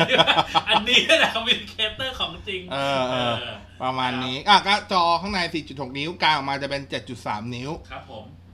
แต่ก็ถือว่าเป็นมินิแท็บเล็ตนะเนาะ 7.3 นิ้วนะครับ แต่ว่า 7.3 นิ้วจะเป็นแบบขนาดแบบอัตราส่วนมันจะเป็น 3 ต่อ 2 นะ อืม อืม มันจะไม่ใช่แบบ 16 ต่อ 9 หรืออะไรแบบ คือ นี้ คือต้องบอกว่าไอของซัมซุงเนี่ยเวลากลางออกมาเนี่ยมันยังมีมีเขาเรียกไงติ่งไหม อ่ามันคือติ่งอ่ะ เอ แต่ อ ติ่งอยู่ด้านข้าง นี่ไง ใช่ ติ่งข้างมาแล้ว ติ่งข้างไงที่เราคุยกันอยู่ ติ่งข้าง อ่ นี่คือสมาร์ทโฟนติ่งข้าง ครับผม อ่ะ ดีละที่มันไม่มี เอาเอาตรงๆนะ ก็รับได้วะ ก็อย่างน้อยเปิดมาเนี่ย ก็รู้ว่า เฮ้ยมันคือส่วนหนึ่ง มันคือขอบ อ่ามันคือขอบเว้ย มันไม่ได้ลอยเหมือน เออ เดี๋ยวเดี๋ยวเดี๋ยวเดี๋ยวเรามาพูดถึง Samsung Galaxy S10 อีกตบท้ายให้แถมอีกหน่อยนึง อ่า อ่ะทีนี้มาผ่านไป 3-4 วัน หัวเว่ยเปิดตัว Mate X อ่ะ ผมว่าอันนี้ผมแปลสดด้วย อืม ได้ดูปะ ดูดูดู ดูดูเองหรือดูกู ดูเอง แล้วกูจะทำไรไปทำเหียกอะไรวะเนี่ย ผมผมดูคุณอยู่ผม อ๋อดูดูคุณ อยู่กูว่ากูจะด่าอะไรมัน มาอ่ะหัวเว่ยเปิดตัว Mate X คอนเซปต์คนละเรื่องเลยครับคอนเซปต์คอนเซปต์คนละคิดคือคิด ใช่ มา ใช่ คนละแบบกับ ใช่ใช่ คิด คื ค อน ละแบบเลย เริ่มต้นไม่เหมือนกันเลยอ่ะ ใช่เพราะว่าของ Huawei Mate X เนี่ย ไม่มีจอด้านใน อ่า มันคือจอเดียว จอมันคือ จอเดียว หม ที่ ล พับไปข้างหลัง อืม อ่าพอพอเราไปข้างหลังเวลาใช้งานจริงเนี่ย ไอจอด้านหลังจะถูกปิดไว้ ครับ อืม อ่า จนกว่าคุณจะกางมันออกมา หรือคุณพลิกไป มันจะมี อ่า เหมือนกับมีโมชั่นหรืออะไรที่ในการรู้ว่า ตอนนี้คุณกำลังหันจอด้านไหนใช้งานจอด้านนั้นก็จะ อืม ติดอะไรขึ้นมาประมาณนี้ ครับ นะครับ อ่า การใช้งานของมันก็คือการที่จะกางกางจากข้างหลังมาข้างหน้า แล้วก็กลายเป็นผืนเดียวกันไปเลย อืม อ่า ซึ่งมันเจ๋งมาก ล่าสุดมันมีวิดีโออันหนึ่งที่ทำให้ผมรู้สึกว่า แต่ที่ผมรู้สึกว่ามันว้าวอยู่แล้วนะทำให้มันว้าวไปอีก น้องยูเห็นหรือยังไม่รู้ ผมเปิดให้น้องยู อัน ดู นี้ยั ก่อน งไม่เห็น อันเนี้ย ะอันนี้ยังไม่เห็นพูดเลย อันนี้มันเป็น Mate X เป็น เล่นอาวีว่ะอ่ะ เนี่ยเล่น ROV อยู่นะครับปุ๊บกลางออกมา แล้วเล่นต่อได้เลยเป็นจอใหญ่ เฮ้ยแม่งเจ๋งอ่ะ เจ๋งป่ะ เอ เอ อ อพอเจออนเนี้ยผมรู้สึกว่านี่แหละคอนเซปต์มันควรจะเป็นแบบนี้ เออ คอนเซ็ปต์มันควรเป็นแบบนี้ มันควรจะเป็นผืนเดียวกันแบบนี้ คุณแล้วถึงว่าถ้าเป็น Galaxy 4 จะเล่น จะเล่นผับจีจะเล่น ROV ด้วยจอนอกเหร คุณ อ่ะ เล่นด้วยจอนอก มา ไม่ได้อยู่แล้วเว้ย มันเลยได้จอนอกไม่ได้แน่นอนครับ คุณต้องกางเล่นจอใหญ่นะแต่อันเนี้ยคุณเล่นได้ทั้งจอใหญ่จอเล็กสมมติอันเนี้ยพอกางมาปุ๊บมันเหมือนมันซูมเข้าไปอ่ะ ครับ แต่ว่าอินเทอร์เฟซมันทำมาให้รองรับได้ มันเจ๋ง เออ ผมว่ามันเจ๋งตรงนี้ อืม นะครับอ่าความสิ่งที่ผมชอบจากอันนั้นก็คือ การพับ ผมชอบการพับ คือตอนแรกเอายิงทั้งสองตัวผมชอบการพับทั้งคู่ ทั้ง Galaxy 4 กับ Mate X เพราะว่าผมมีภาพจำกับตัว Surface Microsoft Surface Laptop อืม ที่มันพับแล้วมันมีช่องว่าง อ่าอ่า มันเป็นแกลบ อ่าอ่า นิดนึ เอง อเออเออ เหมือน ตรง เป็น ขั้ว กระดูก อ่า ใช่ใช่ ผมก็กลัวว่าไอจออย่างเงี้ย เวลาพับ มันจะแน เห็น บ มันจะมันจะเห็นเป็น มัน เป็นกระโครงกระดูกหรือเปล่า คือง่ายๆว่า ย่ง จอ เงี้ยเหร ทั้งสองจอมันจะแนบสนิทกันจริง ๆ หรือเปล่า ที่ผมห่วง สุดท้ายมันแนบสนิททั้งคู่ อันนั้นก็เออโอเค ถ้าอย่างนี้ผมว่าผมโอเคมากๆ ผมโอเคมาก เอ ๆ อ นะฮะอ่าแต่ว่าผมถ้าถามว่าระหว่างดีไซน์ 3 จออย่างที่ Galaxy Fold ใช้กับ Huawei Mate X ที่ใช้ที่เป็นแบบแค่ 2 จอ แต่ว่าจากข้างหลังมาข้างหน้า อันไหนผมโอเคกว่าผมโอเคกับ Mate X มากกว่าผมนึกเซนนิโอการใช้งานง่ายมาก ใช่ มันคือการใช้งานสมาร์ทโฟนที่อยู่อยากแปลงเป็นแท็บเล็ตตรงๆ ดื้อๆ คือจากจอเล็กไปจอใหญ่โกโคคันบุ้มจบเลย อืม มันไม่ต้องมาแยกหน้าจอว่าอันนี้ถ้าอยากใช้หน้าจอเล็กใช้หน้าจอนี้นะแต่ใช้หน้าจอใหญ่กลางของมาสิ อืม แล้วค่อยเป็นหน้าจอใหญ่อีกจอนึงอะไรประมาณเนี้ยอันนี้คือเป็นจอเดียวเลย มันคืออ ม มันคือจอจอเดียวที่คิดซิมเปิลง่าย อืม ๆ จากจากคือจอจอใหญ่แบ่งครึ่งหักพับหรือครึ่งเดียวใช้งานไป เออเจ๋ง ถ้า ไม่ไม่มีติ่งไม่มีอะไร อ่า เพราะกล้องหน้าไม่มี ใช่ คำถามคือแล้วเซลฟี่ยังไง กล้องมันอยู่ด้านหลังเป็นกล้องหลัง 3 ตัว เข้าใจว่ากล้อง ฮะ น่าจะเป็นชุดเดียวกับทั่วเมท20 Pro ครับ คุณก็แค่พลิกไปด้านหลัง มันก็จะรู้ว่าคุณ ทีเนี้ย จะ คุณจะถ่ายเซลฟี่ด้วยกล้องไลกาสามตัวเลยครับ มางาม จะ wide จะซูม ใช่ แล้วแต่เลยครับ ทีเนี้ยเลิกบ่นได้เลยว่ากล้องหน้าหัวเว่ยห่วย ดีแน่แน่ มามาแน่นอนเออ ดีแน่แน่ๆนะฮะ คืออ่ะถ้าเป็นผมส่วนของผมเนี่ยเอ่อ เออ ผมชอบแบบอยากอยู่แบบยังไงอยู่กลางๆอ่ะคือชอบวิธีการเปิดของแบบกาแล็กซี่ เพราะ มันมันเหมือนเปิดหนังสือดีอ่ะ อ๋อ เออมันดูเป็นเป็นการเปิดแบบธรรมชาติ ธรรมชาติมนุษย์ ธรรมชาติ ใช่ แต่คือชอบคอนเซปต์ของหัวเว่ยมากกว่า อืม การใช้จอที่เป็นผืนเดียวกันแบบนั้นมากกว่าอ่า เข้าใจง่ายกว่า ใช่ อืม แต่การเปิดผมยังชอบแบบนี้มากกว่า อ่ามั มันอืม ก็ของหัวเว่ยเปิดตัววันที่ 2,290 ยูโร สหรัฐ ประมาณ เออ สหรัฐเหรอ เออยูโร ยูโร ประมาณ แป แป ด ด ห ห มื่ มื่ น นกว่าบาทแปดหมื่นกว่าบาทนะ นะค ค รั รับ บแล้วก็หัวเว่ยเขามีนวัตกรรมอันหนึ่งที่เขาโชว์มาคือตัวหัวเว่ยซูเปอร์ชาร์จตัวใหม่ ครับ อืม ทำได้ความเร็วที่ห้าอ่าใช้กำลังไฟที่ 55 วัตต์ จะเร็วไปไหนอะค ก็ รับ ถือว่าสูงสุดนะตอนนี้ เร็วปรื๊ด เพราะว่าตอนหน้านี้ก็โดนข่มไปโดยโดย Oppo อืม Oppo Super w o l k Charge ของเขาได้ 50 วัตต์ ครับ อันนี้ 55 วัตต์นะฮะก็ประมาณนี้อันนี้คือแพทย์ปฐมบทของตัวสมาร์ทโฟนที่เป็นหน้าจอพับได้ มีคำถามอันหนึ่ง อืม อันนี้คำถามอาจจะดูง่อยๆ เด็กๆหน่อย เออ มันจะมีตรงจุดที่แม่งพับเนี่ย มันจะมีจอยับไหม ไม่น่าจะ ไม่รู้ อืม รอดู อ่า ใช่ แต่แต่ว่าคิดว่าไม่น่าจะ อัที่ผมสงสัยเหมือนกัน เพราะว่าลองคิดสภาพ สมมติของหัวเว่ยอะที่มันต้องพับแหวกแหกแบบนั้นนะ อืม คือพื้นที่หน้าจอตอนพับกับตอนกลางออกมา เออ มันเหมือนมันต้องมีแก็บอะคือเหมือนหนังโดนยืดแล้วกลับมามัน อ่าอ่า มันเออคือเอเรียมันไม่เท่าเดิมอะ มันดู มัน น่า ต้องมีบางอย่าง มันน่าจะดูยับกว่าของ เ ซัมซุง ใช่ มัน แต่มัน มัน ผมว่าพวกเนี้ยคิดไว้แล้ว อ่า ใช่ แค่อยากรู้ว่าเทคโนโลยีที่อยู่ อ่า ภายใต้ความคิด ผมว่ามันอยู่ไอ้ตรงที่เป็นตัวข้อต่อครับ ตัวตัวตัวหิน H อืม I N G E หินคำผมคุ้นคำนี้เพราะผมทำงานกับเอเซอร์มาเยอะ เอเซอร์เขามีทีมงานเฉพาะคิดคนเฉพาะตัวหินโดยเฉพาะ โอ้โหอืม ก็คือตัวบานพับ เออ พอเวลาเขาบอกว่าบานพับของตัวผมจำไม่ได้ของ Galaxy Fold หรือว่าของของ Mate X อะ่ะ มีทั้งหมดมีเฉพาะส่วนส่วนประกอบของตัวที่เป็นหินคือตัวฝาพับไอตัวบานไอ้ตัวข้อต่อบานพับเนี่ย อ่า หนึ่งร้อยชิ้นเนี่ยเข้าใจเลยว่ามันมันเป็นยังไง ครับ อ่า คือมันซับซ้อนเขาคิดมาแล้วว่าทำยังไงให้มันทนถนอมจอได้อะไรอย่างเงี้ย อืม ผมยังแอบเชื่อลึกๆว่าเวลาพับจริง ๆ อ่ะ จอไม่ได้แนบสนิทกันทั้งหมด อืม ร้อยเปอร์เซ็นต์คือ เป็นไปได้เป็ไปได้ พื้นผิวทั้งหมดอะไม่ได้ มั มัน นโค้ง ทั้งตรงขอบมันยิงโค้ง มันมี แต่ว่า บางอย่าง แต่ว่าตัวหินต่างหากที่ช่วยทำให้ดูดูว่ามันผสานกันจาก อ่า ภายนอก อ่า แต่จอจริงๆข้างในอ่ะจริงๆไม่ได้ถูก งอ พับ ไม่ได้ถูกพับเหมือนกระดาษที่แบบ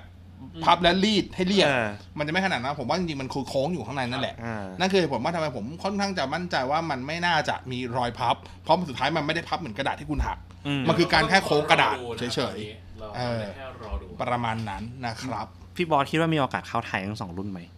เข้าทั้งคู่ แต่ก็แบบ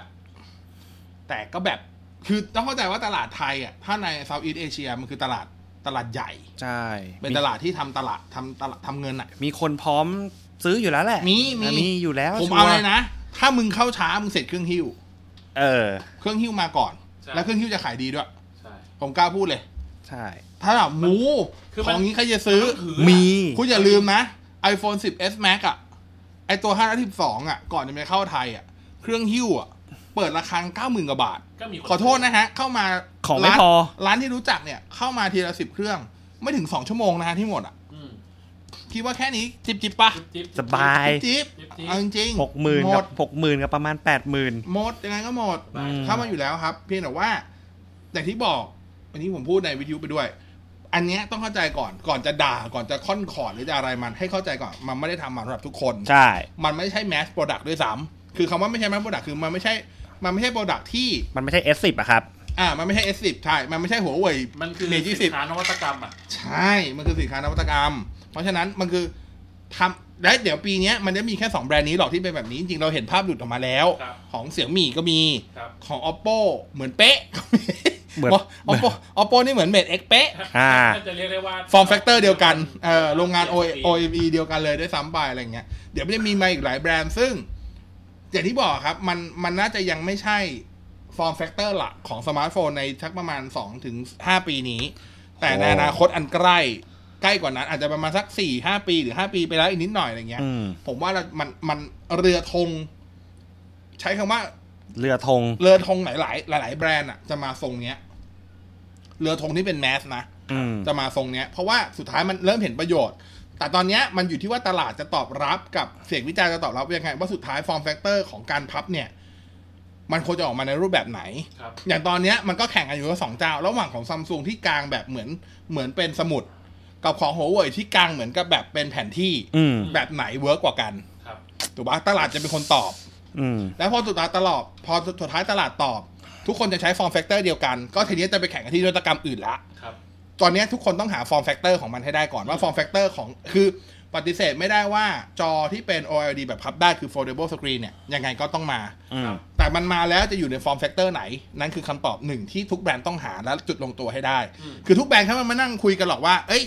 ยูจะออกแบบไงวะทำซูมออกแบบไงวะ LG ออกแบบยังไงเขาไม่ทำอ ลอย่าง งนั้นหรอก ลองไปฆ่าฟันกันในสนามอะ เขาใช้คำว่าทุกคนออกมาก่อน แล้วเดี๋ยวตลาดจะเป็นตัวตอบเองว่าแบบไหนมันเวิร์ก ครับ อืม อ่าพอมันเวิร์กทุกคนก็จะใช้ฟอร์มแฟกเตอร์นั้น พอใช้ฟอร์มแฟกเตอร์นั้นเสร็จทีเนี้ยก็ไปแข่งเรื่องอื่น เข้าใจใช่ป่ะ อืม เออมันจะเป็นแบบนี้แหละ เนี้ยคือตลาดนวัตกรรม ซึ่งผมว่ามันดีที่มันทำออกมาเออนั่นแหละ พอเห็นลูกของซัมซุงแล้วก็คิดว่าซัมซุงครับ ช่วยทำซีรีส์โน้ตให้เป็นอย่างนี้นะครับ อ่าใช่ ผมกำลังคิดอยู่ว่า ผมอันเนี้ยผมก็มีกับมีมีทางหน้าที่เห็นก็คิดเหมือนกัน ถ้าเมื่อทำผมว่าถ้าสักสี่ห้าปีข้างหน้าแล้วถ้าเกิดมันเป็นแมสจริง ๆ ผมว่าครั้งแรกที่ซัมซุงจะใช้ไม่ใช่กับซัมซุง S series ซีรีส์โน้ต มันจะเป็นซีรีส์โน้ต แล้ว เพราะโน้ตมันจะเหมาะมาก ใช่ แล้วบอกเลยว่า ผมค แล้ น ว ห ผม นึ่ง ก็ฟันธงเลยว่าหัวเว่ยถ้าจะใช้จะใช้กับซีรีส์เมดก่อน เมด ใช่ อ่า บอกว่ามันเมดก่อนแน่ อืม เออผมว่าใช้กับเมดก่อน ผมค้าฟันธงเลย แต่แต่แต่แต่สำหรับซัมซุงเนี่ย ส่วนตัวรู้สึกว่า S10 เป็นตระกูลระหว่าง S กับ กับ Exynos Note เออ S ดูนวัตกรรมกว่า Note เพราะว่า Note ออกทีหลังไหม ใช่ใช่มันต่างกันคืออ ม ของหัวเว่ยแบ่งตระกูล P กับตระกูลเมดต่างกันเมดมันคือการใช้เทคโนโลยีใหม่ ชิปใหม่ฟอร์มแฟกเตอร์ใหม่ ใช่ แต่ขณะที่ P มันเน้นเรื่องกล้องจะเป็น อืม กล้องใหม่ แต่ถ้า S จะต่างกัน S กับโน้ตเนี่ยโน้ตมันจะเป็นเรื่องของฟีเจอร์ ฟีเจอร์ อ่าขณะที่ S มันจะเป็นเรื่องของสเปค สเปคนวัตกรรม ต่างกัน ต้องไป อื อัพ ม ก่อน อ่า มันจะต่างกัน คือ ใช่ ทั้งคู่ทั้งสองแบรนด์มีมือถือแฟลกชิพสองตัวต่อปี ต้นปีปลายปีเหมือนกัน แต่ อืม ว่า วิธีใช้การการแบ่งแฟลกชิพของสองสองรุ่นของสองแบรนด์ต่างกัน ครับ อ่าอย่างที่บายบายไปอย่างเงี้ยแหละ ก็เป็นว่าปีในปีหนึ่งคุณก็จะ ครึ่งปีคุณก็ซื้อโน้ต เอ้ยไม่ใช่ซื้อโน้ต เดี๋ยว ซื้ เดี๋ยวอซื้อซื้อเม เม ด ปีซื้อโน้ตเลยเหรอ ไม่ใช่ไปซื้อเมดเสร็จอ่ะต้นปีก็ไปซื้อเอส ไม่ไม่ แล้วก็ ไม่ กลับไปซื้อเมด ไม่ไม่ กลับไปซื้อเอส เป็นไปไม่ได้ครับ คือว่าถ้าคนถ้าคนใช้โน้ตเขาจะไม่ใช้ S อืม เพราะเขาใช้ปากกา เหมือนว่าเขาติดปากกาจริงๆ ใช่ อ่ะไม่ไม่ไม่นับประเภทจับฉวยนะ เออ คนที่ติดซีรีส์จริง ๆ อืม คือคนใช้โน้ตอ่ะ ผมเชื่อเลยว่าต่อให้ S ออกมาดียังไง เขาก็รอโน้ตในปีนั้น ถ้าเขาอยากจะเปลี่ยนจริง ใช่ ๆ สมมติว่าถ้าเขาซื้อโน้ต9 S10 ออกเขาก็เฉยๆเขาก็รอโน้ต10 ครับ ไม่ เพ ไม่ ราะสุด ไม่ ท้าย ผมหมายถึงว่า ซื้อเมดเมดเมดซื้อหัวเว่ยเมดซื้อหัวเว่ยเอาแบบพวกนวัตกรรม แล้วพอเอ้ยเอาพวกกล้องอะไรอย่างเงี้ยแล้วต้นปีก็ไปซื้อ S10 อีกทีหนึ่ง ก็ไม่อีกอ่ะ ไม่ ไม่อ่ะ มัน อย่างที่บอกเมดเมดมันไม่ได้แข่งเรื่องกล้อง เมดมันแข่งเรื่องฟอร์มแฟกเตอร์ใหม่กับเรื่องชิป อืม S อ่ะมันเน้นกล้อง เพราะฉะนั้น S อ่ะจริงๆ ตอนเนี้ยอย่างตอนเนี้ยอ่ะวันนี้ที่เราอัดกันเนี่ย Samsung Galaxy S10 เปิดจองอยู่ อ่ะ ใช่ หัวเว่ยตัวใหม่ยังไม่ออก เพราะฉะนั้นหัวเว่ยตัวรุ่นล่าสุดคือ Mate 20 Series เมด ตอนเนี้ยทุกคนเอา S10 ไปเทียบกับ Mate หมดเลย อืม จริงๆ ผมว่ามันไม่แฟร์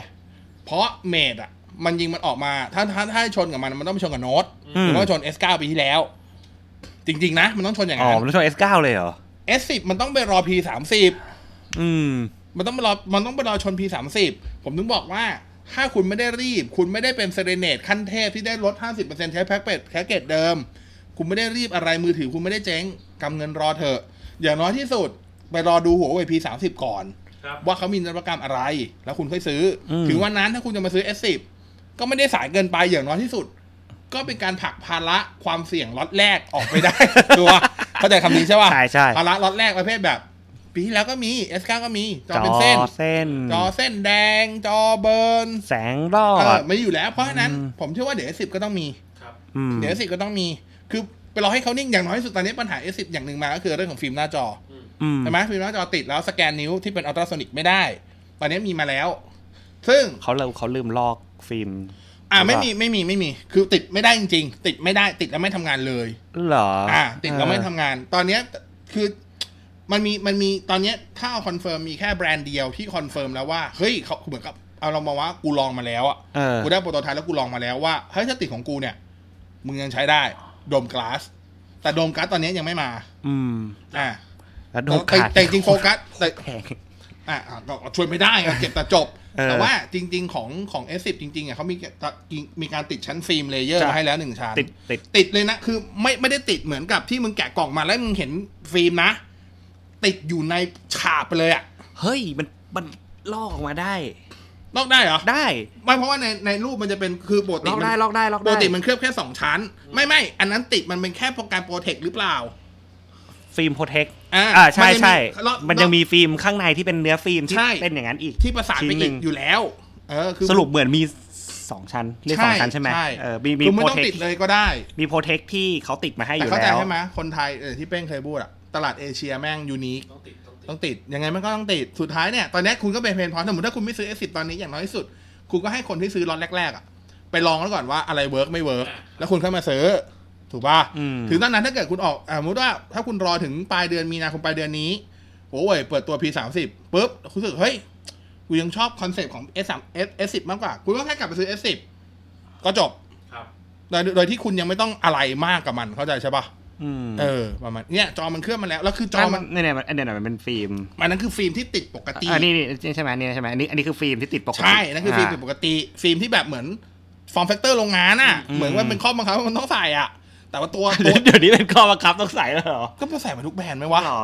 เออตัวถูกๆอะไรมันก็ใส่ แล้วอย่าลืมว่ามันกอริลลากราสหกนะ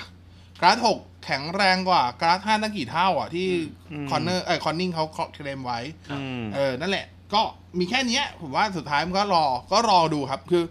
ผมว่าการเอา S10 ไปเทียบกับเมท20 ผมว่าไม่ค่อยแฟร์เท่าไหร่ ถึงแม้มันจะเทียบได้นะ แต่ผมว่าจริง ๆ คือตัวตัวที่มันจะมาชนจริง ๆ มันคือ P30 เท่านั้นเอง โดยเซกเมนต์ตลาดมันเป็นแบบนั้น ครับ เออเพียงแต่ว่าอย่างที่บอกปีนี้หัวเว่ยเลือกที่จะออกช้า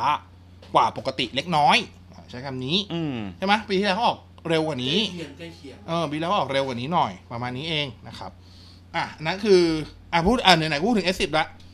ทุกคนได้จับ S10 หมดแล้ว ใช่ จับแล้ว ชอบไม่ชอบอะไรอย่างไร อ่ะสามตัวสิบสิบ E สิบแล้วก็สิบพัทคิดว่าตัวไหนคุ้มสุด 10 ส่วนส่วนส่วนตัว แต่ไม่มีแต่เอาให้รูป ช่ อ่ะ ชอบตัวไหน คิดว่าตัวไหนคุ้มสุด เอาคุ้มก่อน เอาคุ้มคุ้มคือผมว่า S10 คุ้ม อ่ะ S10 คุ้มสุด อ่า S10 น่าจะคุ้มสุด อ่า เป้ง คุ้มเหรอ อืม คุ้มเอาเงินมาเกี่ยวข้องเทียบกับเงินที่จ่ายไป 10 e สิบ e ว่าผมเห็นด้วยกับผมให้ยูผมผมผมก็ให้สิบคุ้มสุด แต่ว่าแน่นอนถ้าเกิดอยากได้แบตอึดขึ้น อยากได้ระบาย ใช่ ความร้อนที่ดีขึ้น แล้วก็อยากได้จอที่ใหญ่ขึ้นคุณยังไงคุณก็ต้องไป S10 Plus อยู่แล้ว ใช่ แต่คือ เออ ถ้าเอาจริงๆตัดเรื่องความคุ้มให้ ให้ซื้อสมมุติให้ซื้อจริงๆก็คงซื้อ S10 โอ้ Plus โหกัดใจ คือถ้า กัน ถ้าต้องซื้อก็ซื้อ S10 พันอยู่แล้ว อ่า ใช่ อ่าอ่านวัตกรรมอะไรว้าวไม่ว้าวอ่ะ S10 เอา S10 พัทตัวเดียวแล้วแหละ S10 พัทว้าวไม่ว้าว ว้าวครับ ว้าวเรื่อง จอ ยังไงอ่ะ อธิบายไว้ดิ จอดีมากคุณภาพอ่าถึงว่าสีสัน จอสวยอะเออ คือผมพูดเสมอว่า ซัมซุงเป็นในส่วนตัวแล้วผมว่าซัมซุงทำจอดีมาก อ่า ก็เขาผลิตจอ ใช่คือทุกครั้งที่ผมมองจอซัมซุงแล้วรู้สึกว่าอ้อยอยากกลับไปใช้จังโว้ย า เออ คือ โอเค จอมันดีมากสู้แสงความสว่าง สีสันมันดีมากๆสำหรับผม รอบนี้ใครที่เคยติดสีแป้นแลนส์ของจอซัมซุงอ่ะลืมไปนะ อ่าลืมลืมลืม มันไม่ใช่จอแป้นแลนส์อย่างนั้น ใช่ ต่อไปแล้วนะครับ จอจะไม่ออกแดง อ่า อมอืมจอจะไม่ได้แบบมาสีแดงแป๊ดเหมือนแต่ก่อนละ สีไม่ตอแหลอีกแล้วอ่ะใช้คำนี้ เออใช่ จอสีไม่ตอแหลแล้ว ใช่ จอสี คือ ไม่ตอแหลแล้ว คือนั่นคือส่วนหนึ่งที่อ่าอีกจุดหนึ่งที่ว้าวก็คือตัวสแกนลายนิ้วมือที่เป็น อ่าที่เป็น ultrasonic ที่อ่าที่เป็นอัลตราโซนิก เร็วมาก เร็วมากเร็วมาก อ่ะอันนี้เผื่อใครยังไม่ได้ไปลองแล้วกำลังจะซื้อหรือลองมาแล้ว แล้วยังมีพฤติกรรมผิดๆในการใช้ S10 อยู่ การสแกนลายนิ้วมือบนจอเนี่ย ถ้าเป็นเมื่อก่อนที่เป็นออปติคอลทั้งหมดแบรนด์ไหนก็ตามหัวเว่ยทุกแบรนด์อ่ะ คุณจะต้องแตะกดค้างไว้ ใช่ แป๊บหนึ่งให้มันปลดล็อกเพิ่มน ใช่ วืดหนึ่งแหละ ใช่คือ แต่อันเนี้ยถ้าเป็นอัลตราโซนิกคุณแตะแล้วยกได้เลย ใช่ครับ แตะแล้วยกเลยนะครับ ตอนแรกที่ใช้ของหัว คุณไม่ เว่ จำเป็ ย นต้องแตะค้าง ของใช้หัวเว่ยครับ ใช้แบบเฮ้ยต้องสแกนคือคือใช้สแกนลายมือของอื่นๆมันคือ ที่ที่ไม่อยู่บนจอนะก็คือก็แตะไงอันนี้ก็ติดที่สายแตะไม่ไม่ไม่ปลด มันต้องแตะค้าง กูสแกนไม่ดีหรือกูอะไรวะ มันมันไม่ใช่แค่แตะค้างคือเหมือนต้องออกแรง กดไปนิดนึง ลงไปนิดนึงด้วยนะฮะ นิดนึง แตะค้างก็ไม่อันล็อกนะ ต้อง อ่า ต้องกดลงไป แต่อันนี้ ด้วย คือแตะจริงๆ แตะแล้วก็ เออ แตะแล้วยกได้เลย อารมณ์เหมือนคุณใช้ตัวที่เป็นเป็นสแกนลายนิ้วมือปกติ ใช่ ที่เป็นที่เป็นที่เป็นปุ่มสแกนลายนิ้วมือปกติเลย ครับ แตะธรรมดาเลยครับวางวางไปมันก็มันก็สแกนแล้วไม่ต้องกด ไม่ต้องพยายามจับสัมผัสทัชผมเบบี้อะไรไม่ต้อง เอออีกจุดหนึ่งกล้องกล้องไม่นับวายตัดวายก่อน ตัดวายทิ้งตัดตัดวายทิ้งไปเดี๋ยวเรามาว่ากัน เออเออเออ normal กับซูมการถ่ายวิดีรวมถึงการถ่ายวิดีโอด้วย ผมว่ารุ่นนี้ทำมาได้ดี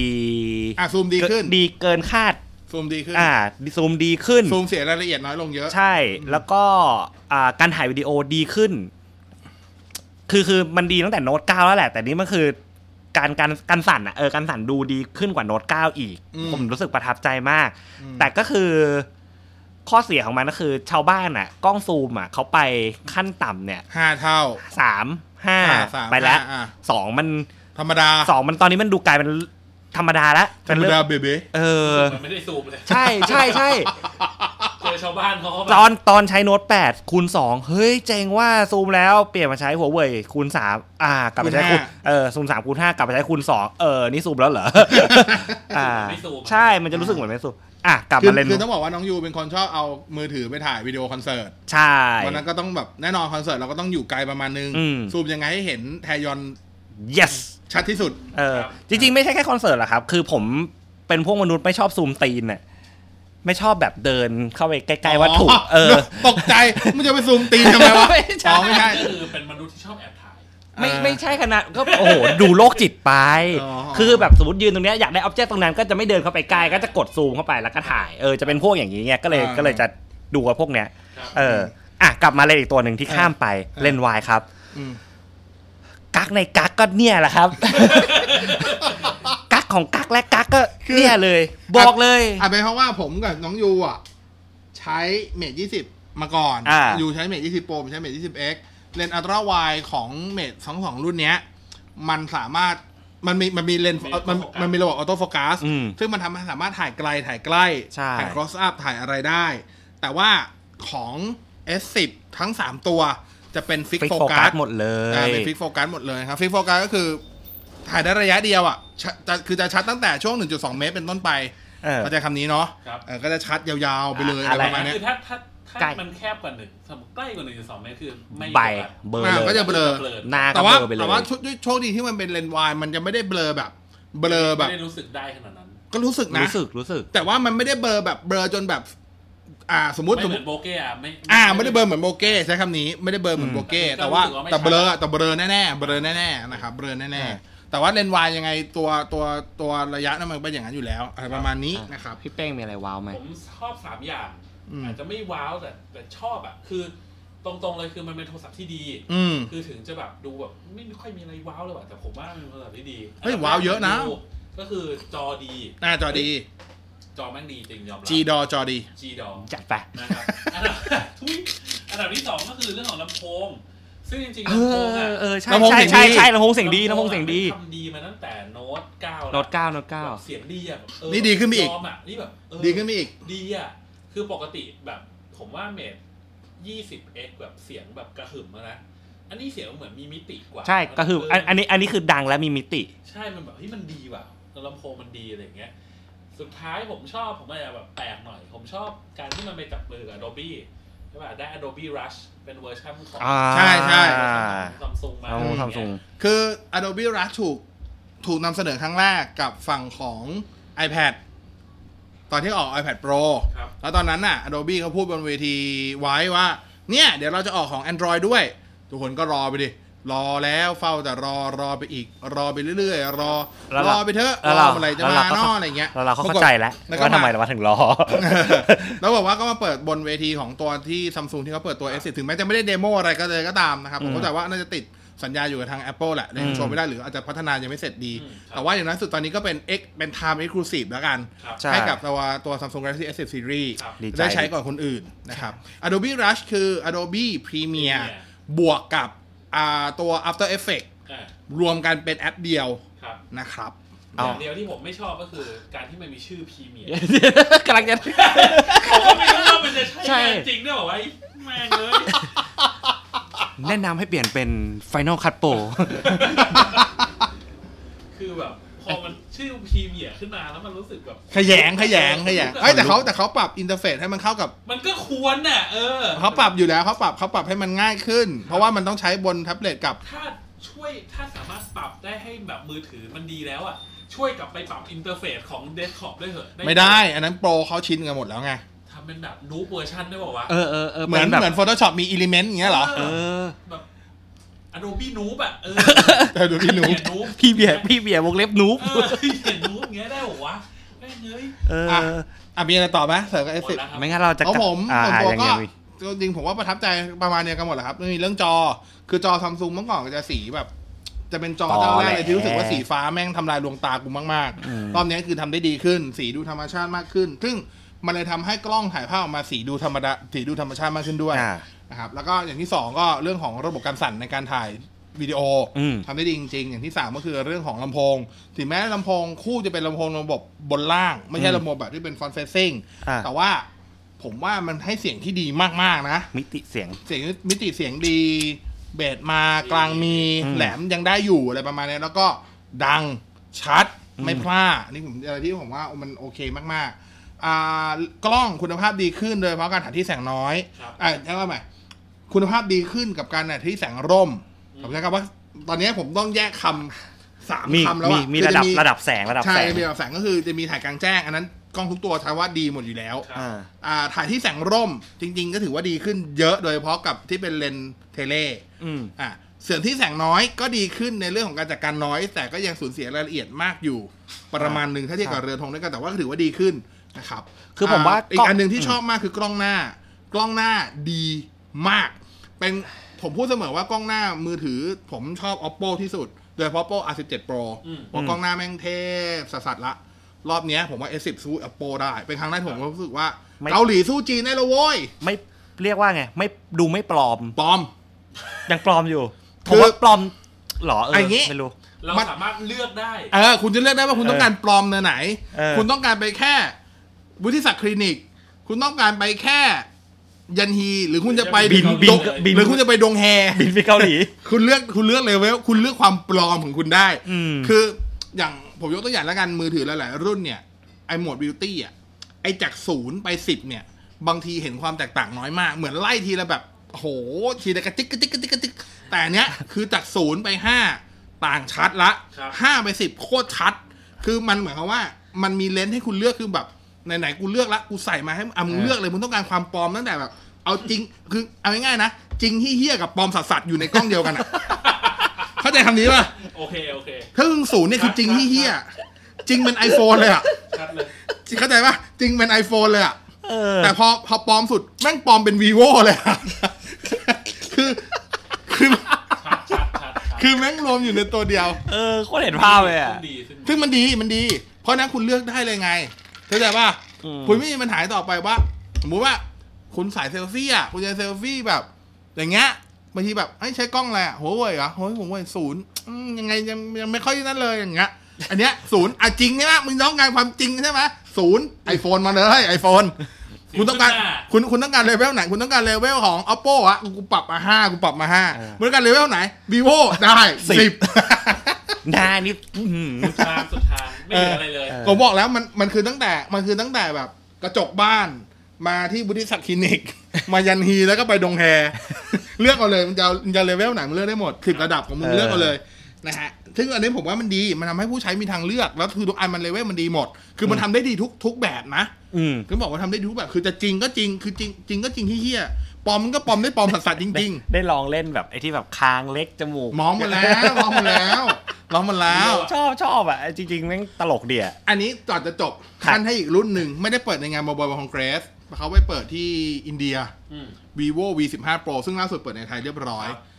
ทุกคนมีฟีเจอร์ที่เป็น Air Beauty ในส่วนของใบหน้า อ่า ได้ลองอย่าง vivo vivo v 1 5 pro ให้ไปลอย่าง อง อย่างอย่าง เป็น beauty body beauty อ่ะเห็นแล้วเห็น body beauty คือ เมื่อกี้บอกว่าถ่ายหน้าคุณจะเอาคางแหลม คุณจะเอาแก้มตอบ จมูกชมพูเหงือกอะไรก็ได้ อันเนี้ยนึกถึงแบบเดียวกันแต่มึงทำได้ทั้งตัว ภาพไม่เบี้ยวนะ มึงจะเอาขาเรียว มึงจะเอาเอวคอดจะเอานมใหญ่ได้ จ หม ริ ด งเหรอ มันมีให้เลือกแบบมันมีแบบเลือก ใช่ อย่างนั้นเลยเหรอ ใช่คือปรับสเกล เออต้องลองเว้ย มันคือการปรับสเกล แล้ว มี แล้ว ให้เลือกนมใหญ่ด้วยเหร แล้ อ วหมายความว่ามึงก็ขยายช่วงอกไง คือ มึงก็ขยายช่วงอกไง คือตกใจด้วยว่ามีให้เลือกแบบ ไม่น่าจะมีมันมันคงตั้งใจให้นมใหญ่นั่นแหละ เออ มันก็คือการขยายช่วงอกขึ้นมา อ่า คือมันคือ air beauty จริงๆแล้วคือแต่ถ้าเกิดคุณไม่อยากปรับ คุณอยากใช้โหมดเนี้ยคือปกติมันคืออันเนี้ยมันสแกนทั้งตัว เพื่อทำไงให้ดูว่าคุณอย่างเงี้ยทำไงให้มันดูดีที่สุด อ่ะ เอออันนี้ไม่อันนี้ไม่ต้องสแกนเจ้าของก่อนใช่ไหมคือหมายถึงว่า ไม่ไม่ไม่ก็คุณถ่ายป ถ่าก ย ติ ถ่ายปก ชี้ ติ เลย ถ่ายเอ้ย คนนี้ อ่า ก็ถ่ายเนี่ยสแกน ใช่ มาก ล้อ เอง ง ห เล ลั ย งเนี่ยถ่ายอย่างนี้เลย โอ้ บิวตี้เลยบิวตี้ทั้งตัว หัวจดต รีน อันนี้ยันฮีร่นร้น ครับ ๆเข้าใจปะ เออเออ ไปลองไปลอง ก่ ตั อ ด นหน้านี้เนี่ย เราแค่หน้าไม่ตรงปก อ่า อันนี้ แต่มึงทั้งตัว หุ่นก็ไม่ตรงปกด้วย พอเจอปุ๊บเออ ใช่คนเดียวกันไหมวะ เธอผอมเธออ้วนขึ้นนะอวบนิดโอบขึ้นนิดนึงนะ ช่วงนี้ดำนะทำอะไรมาหรือเปล่า ยิงดำเท่าเดิม แต่ในแอปกูขาวเท่านั้นเอง เออว่ะ อ่าอันนี้คือ vivo จัดไป อ่า ก็ประมาณนี้สำหรับ เดี๋ยวเดี๋ยวดิเดี๋ยวดิ อะไรกัน เราพูดเรื่องดีไปแล้ว เรากลับมาเรื่องที่ไม่ดีของซัมซุงหน่อย ก็ ไห กู ม พูดไปแล้วไงเลนวาย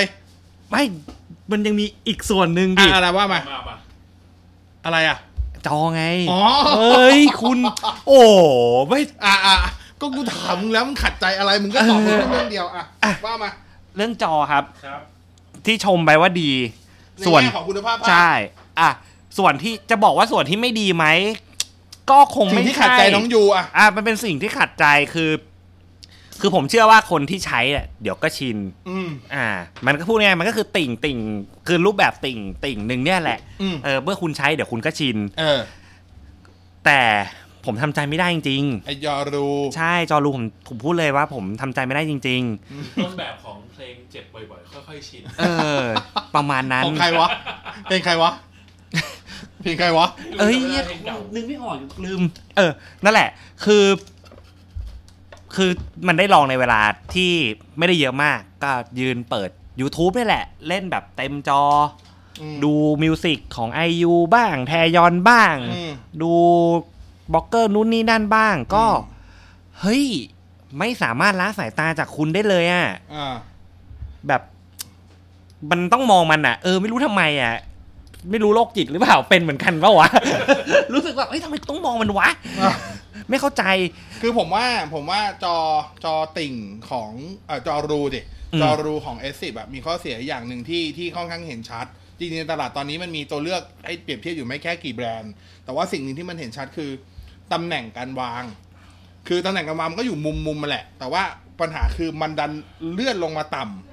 ำกว่าขอบจออยู่เยอะ อืม อืม กว่านะเทียบกับโนวาสี่ก็ได้ ครับ ไอ้ข้างๆเนี่ยพอๆกัน ระยะห่างด้านข้างพอกันแต่ระยะห่างจากบนมาล่างเนี่ย เยอะกว่า อืม ทำให้ถ้าเกิดคุณคิดจะถมดำคุณจะเจอแถเสียพื้นที่ บ เยอะ ดำที่มันหนามาก ใช่ เรียกว่าเป็นการ์ตูนคิ้วหนาซ่าสุด ออกมาเป็นลิ้นชัก ๆ เข้าใจป่ะลิ้นเอ่อคิ้ว อืม หนาซ่าสุดๆ มันก็เลยแบบ พอถมคือว่า ถ้าคนลำคาญตาหนังอยู่คิดจะถมโอ้โหถมก็หนา ยิ่งหนักเลย ถมก็หนา เออ จะไม่ถมมึงก็ลำคาญมันก็เลย เออ แบบ มันเป็นลักษณะของกลืนไม่เข้าคายไม่ออก ใช่ ใช้คำนี้ แล้วในความลำคาญนะครับ ระหว่าง S10 เนี่ยกับ S10 Plus เนี่ย เออ ส่วนตัวแล้วลำคาญ S10 มากกว่า อ้าวจริงเหรอ เออ เพราะมันเป็นกลมๆ แบบ อ่า เหมือนไฝอะ อ่า แต่ไอของ S10 Plus มันยังเป็นรีลี อ่า เออ ผมคงคงด้วยความชอบในในเรื่องของรูปลักษณ์ระหว่างกลมกับรีมาก โอเค เออ มันเลยรู้สึกว่าแบบของ S10 ดูแล้ว จ้องจ้องมันบ่อยกว่า เออ อ่า อืมอ่ะ ประมาณ มี นั้น มีใครมีปัญหาเรื่องจออีกไหมเพราะเรื่องจอผมพูดไปหมดละ ไม่มีละ เพราะผมก็พูดไปแล้วว่ามันเที่ยงจริง จ้า เหี้ยจริง จ้า ไอ้จอรูนี่กูปฏิเสธละกูไม่เอาละถ้าใครใครไปฟังไอ EP ที่เราพูดเรื่องของจอ ต่อ อ่า อ่ะผมขอเรียกว่า คอนเฟิร์มคอนเฟิร์ม ผมขอผมขอสวมวิญญาณดอมเลย กับรถยูเทิร์นวิยืดเลย จอกู ดิบดิบดิบ จอกูจอรูกูไม่เอา เออ จอติ่งกูพอรับได้ จอรูกูไม่เอาจริง เออ ๆมันไม่ไหวจริงๆว่ะจอรูนี่มันไม่ไหวจริง ครับผม ๆยอมรับไม่ไหวจริงๆอ่ะก็ประมาณนี้นะครับ ถือว่าเป็น EP ที่ยาวมากนะ เกือบ อืม ชั่วโมง 40นาที ครับผม ก็ก็นี่คือภาพรวมของงาน Mobile Congress แน่นอนอ่าตลาดมือถือ ปัจจุบันมันไม่ได้แบบเหมือนสมัยก่อนที่ออกเป็นช่วงๆนะมันออกกันทั้งปีแล้วปูพรมกันทุกเดือน ครับ มีมือถือปุ๊บมีมือถือใหม่ที่น่าสนใจเปิดตัวทุกทุกเดือน ใช้คำนี้อย่างเดี๋ยว ผมไม่แน่ใจว่า EP นี้จะออนก่อนหรือหลังที่หัวเว่ยจะเปิดตัว P30 ซึ่งเอาไว้เดี๋ยวว่าถ้าเกิดออกมาแล้วมันมีอะไรน่าสนใจเดี๋ยวก็มาพูดกันเรื่อง P30 อีกรอบหนึ่งก็ได้เทียบกับ S10 ก็ได้อะไรก็ว่าไปนะครับแต่ว่านี่คือภาพรวมของงาน World Wide World Congress ปีนี้นะครับซึ่งถือว่าเป็นงานมือถือใหญ่ที่สุดละประจำปีนะครับ ซึ่งอ่าจะมีงานประมาณอย่างนี้อีกทีก็คืองาน IFA ที่กอืมรุง อืม เบอร์ลินประเทศเยอรมันประมาณช่วงเดือนปกติประมาณสิงหากันยาช่วงนั้น อ่ะ ซึ่งก็เดี๋ยวรอดูว่าจะมีอะไรว้าวๆออกมาอีกหรือเปล่านะครับ ก็ประมาณนี้ยังไง ประ EP มาณนี้ นี้ขอบคุณทุกคนที่ติดตามรับฟังยาวๆด้วย เดี๋ยวตอนเนี้ยเวลาเจอ EP ยาวๆอย่างเงี้ยเราพยายามเราพยายามจะทำ time stamp ไว้ให้ อ่า ว่าช่วงไหนเราพูดถึงอะไรแล้วเดี๋ยวคุณก็สามารถสกิปสกิปได้ง่าย ๆขึ้น ได้ครับ นะครับ แต่เราจะรู้ตัวว่าอันไหนจะยาวเราจะบอกไว้ก่อนตั้งแต่เริ่มเริ่มรายการไหมว่า ใช่ใช่ อันเนี้ย ใช่ ไอ EP เนี้ยยาวแน่นอน แต่ผมบอกเลยว่า EP เนี้ยจะไม่ใช่ยาวที่สุดใน Boss Cast อ่า จะมี EP ที่ยาวกว่านี้แน่ ๆ ผมตั้งเป้าไว้แล้วว่าผมจะทำ EP สามชั่วโมงให้ได้ โอ้โห อืมผมจะทำ EP สามชั่วโมง แต่ไม่รู้ EP ไหน นะ นี่มันเกือบจะเจอลองเทคแล้วเนี่ย แต่ผมจะทำสามชั่วโมงให้ได้อ่ะวันนี้ขอบคุณยูขอบคุณเป้ขอบคุณทุกคนที่ฟังด้วยนะครับ เจอกันใหม่ Boss Cast EP หน้า วันนี้ลาไปก่อน สวัสดีครับ สวัสดีครับ ครับ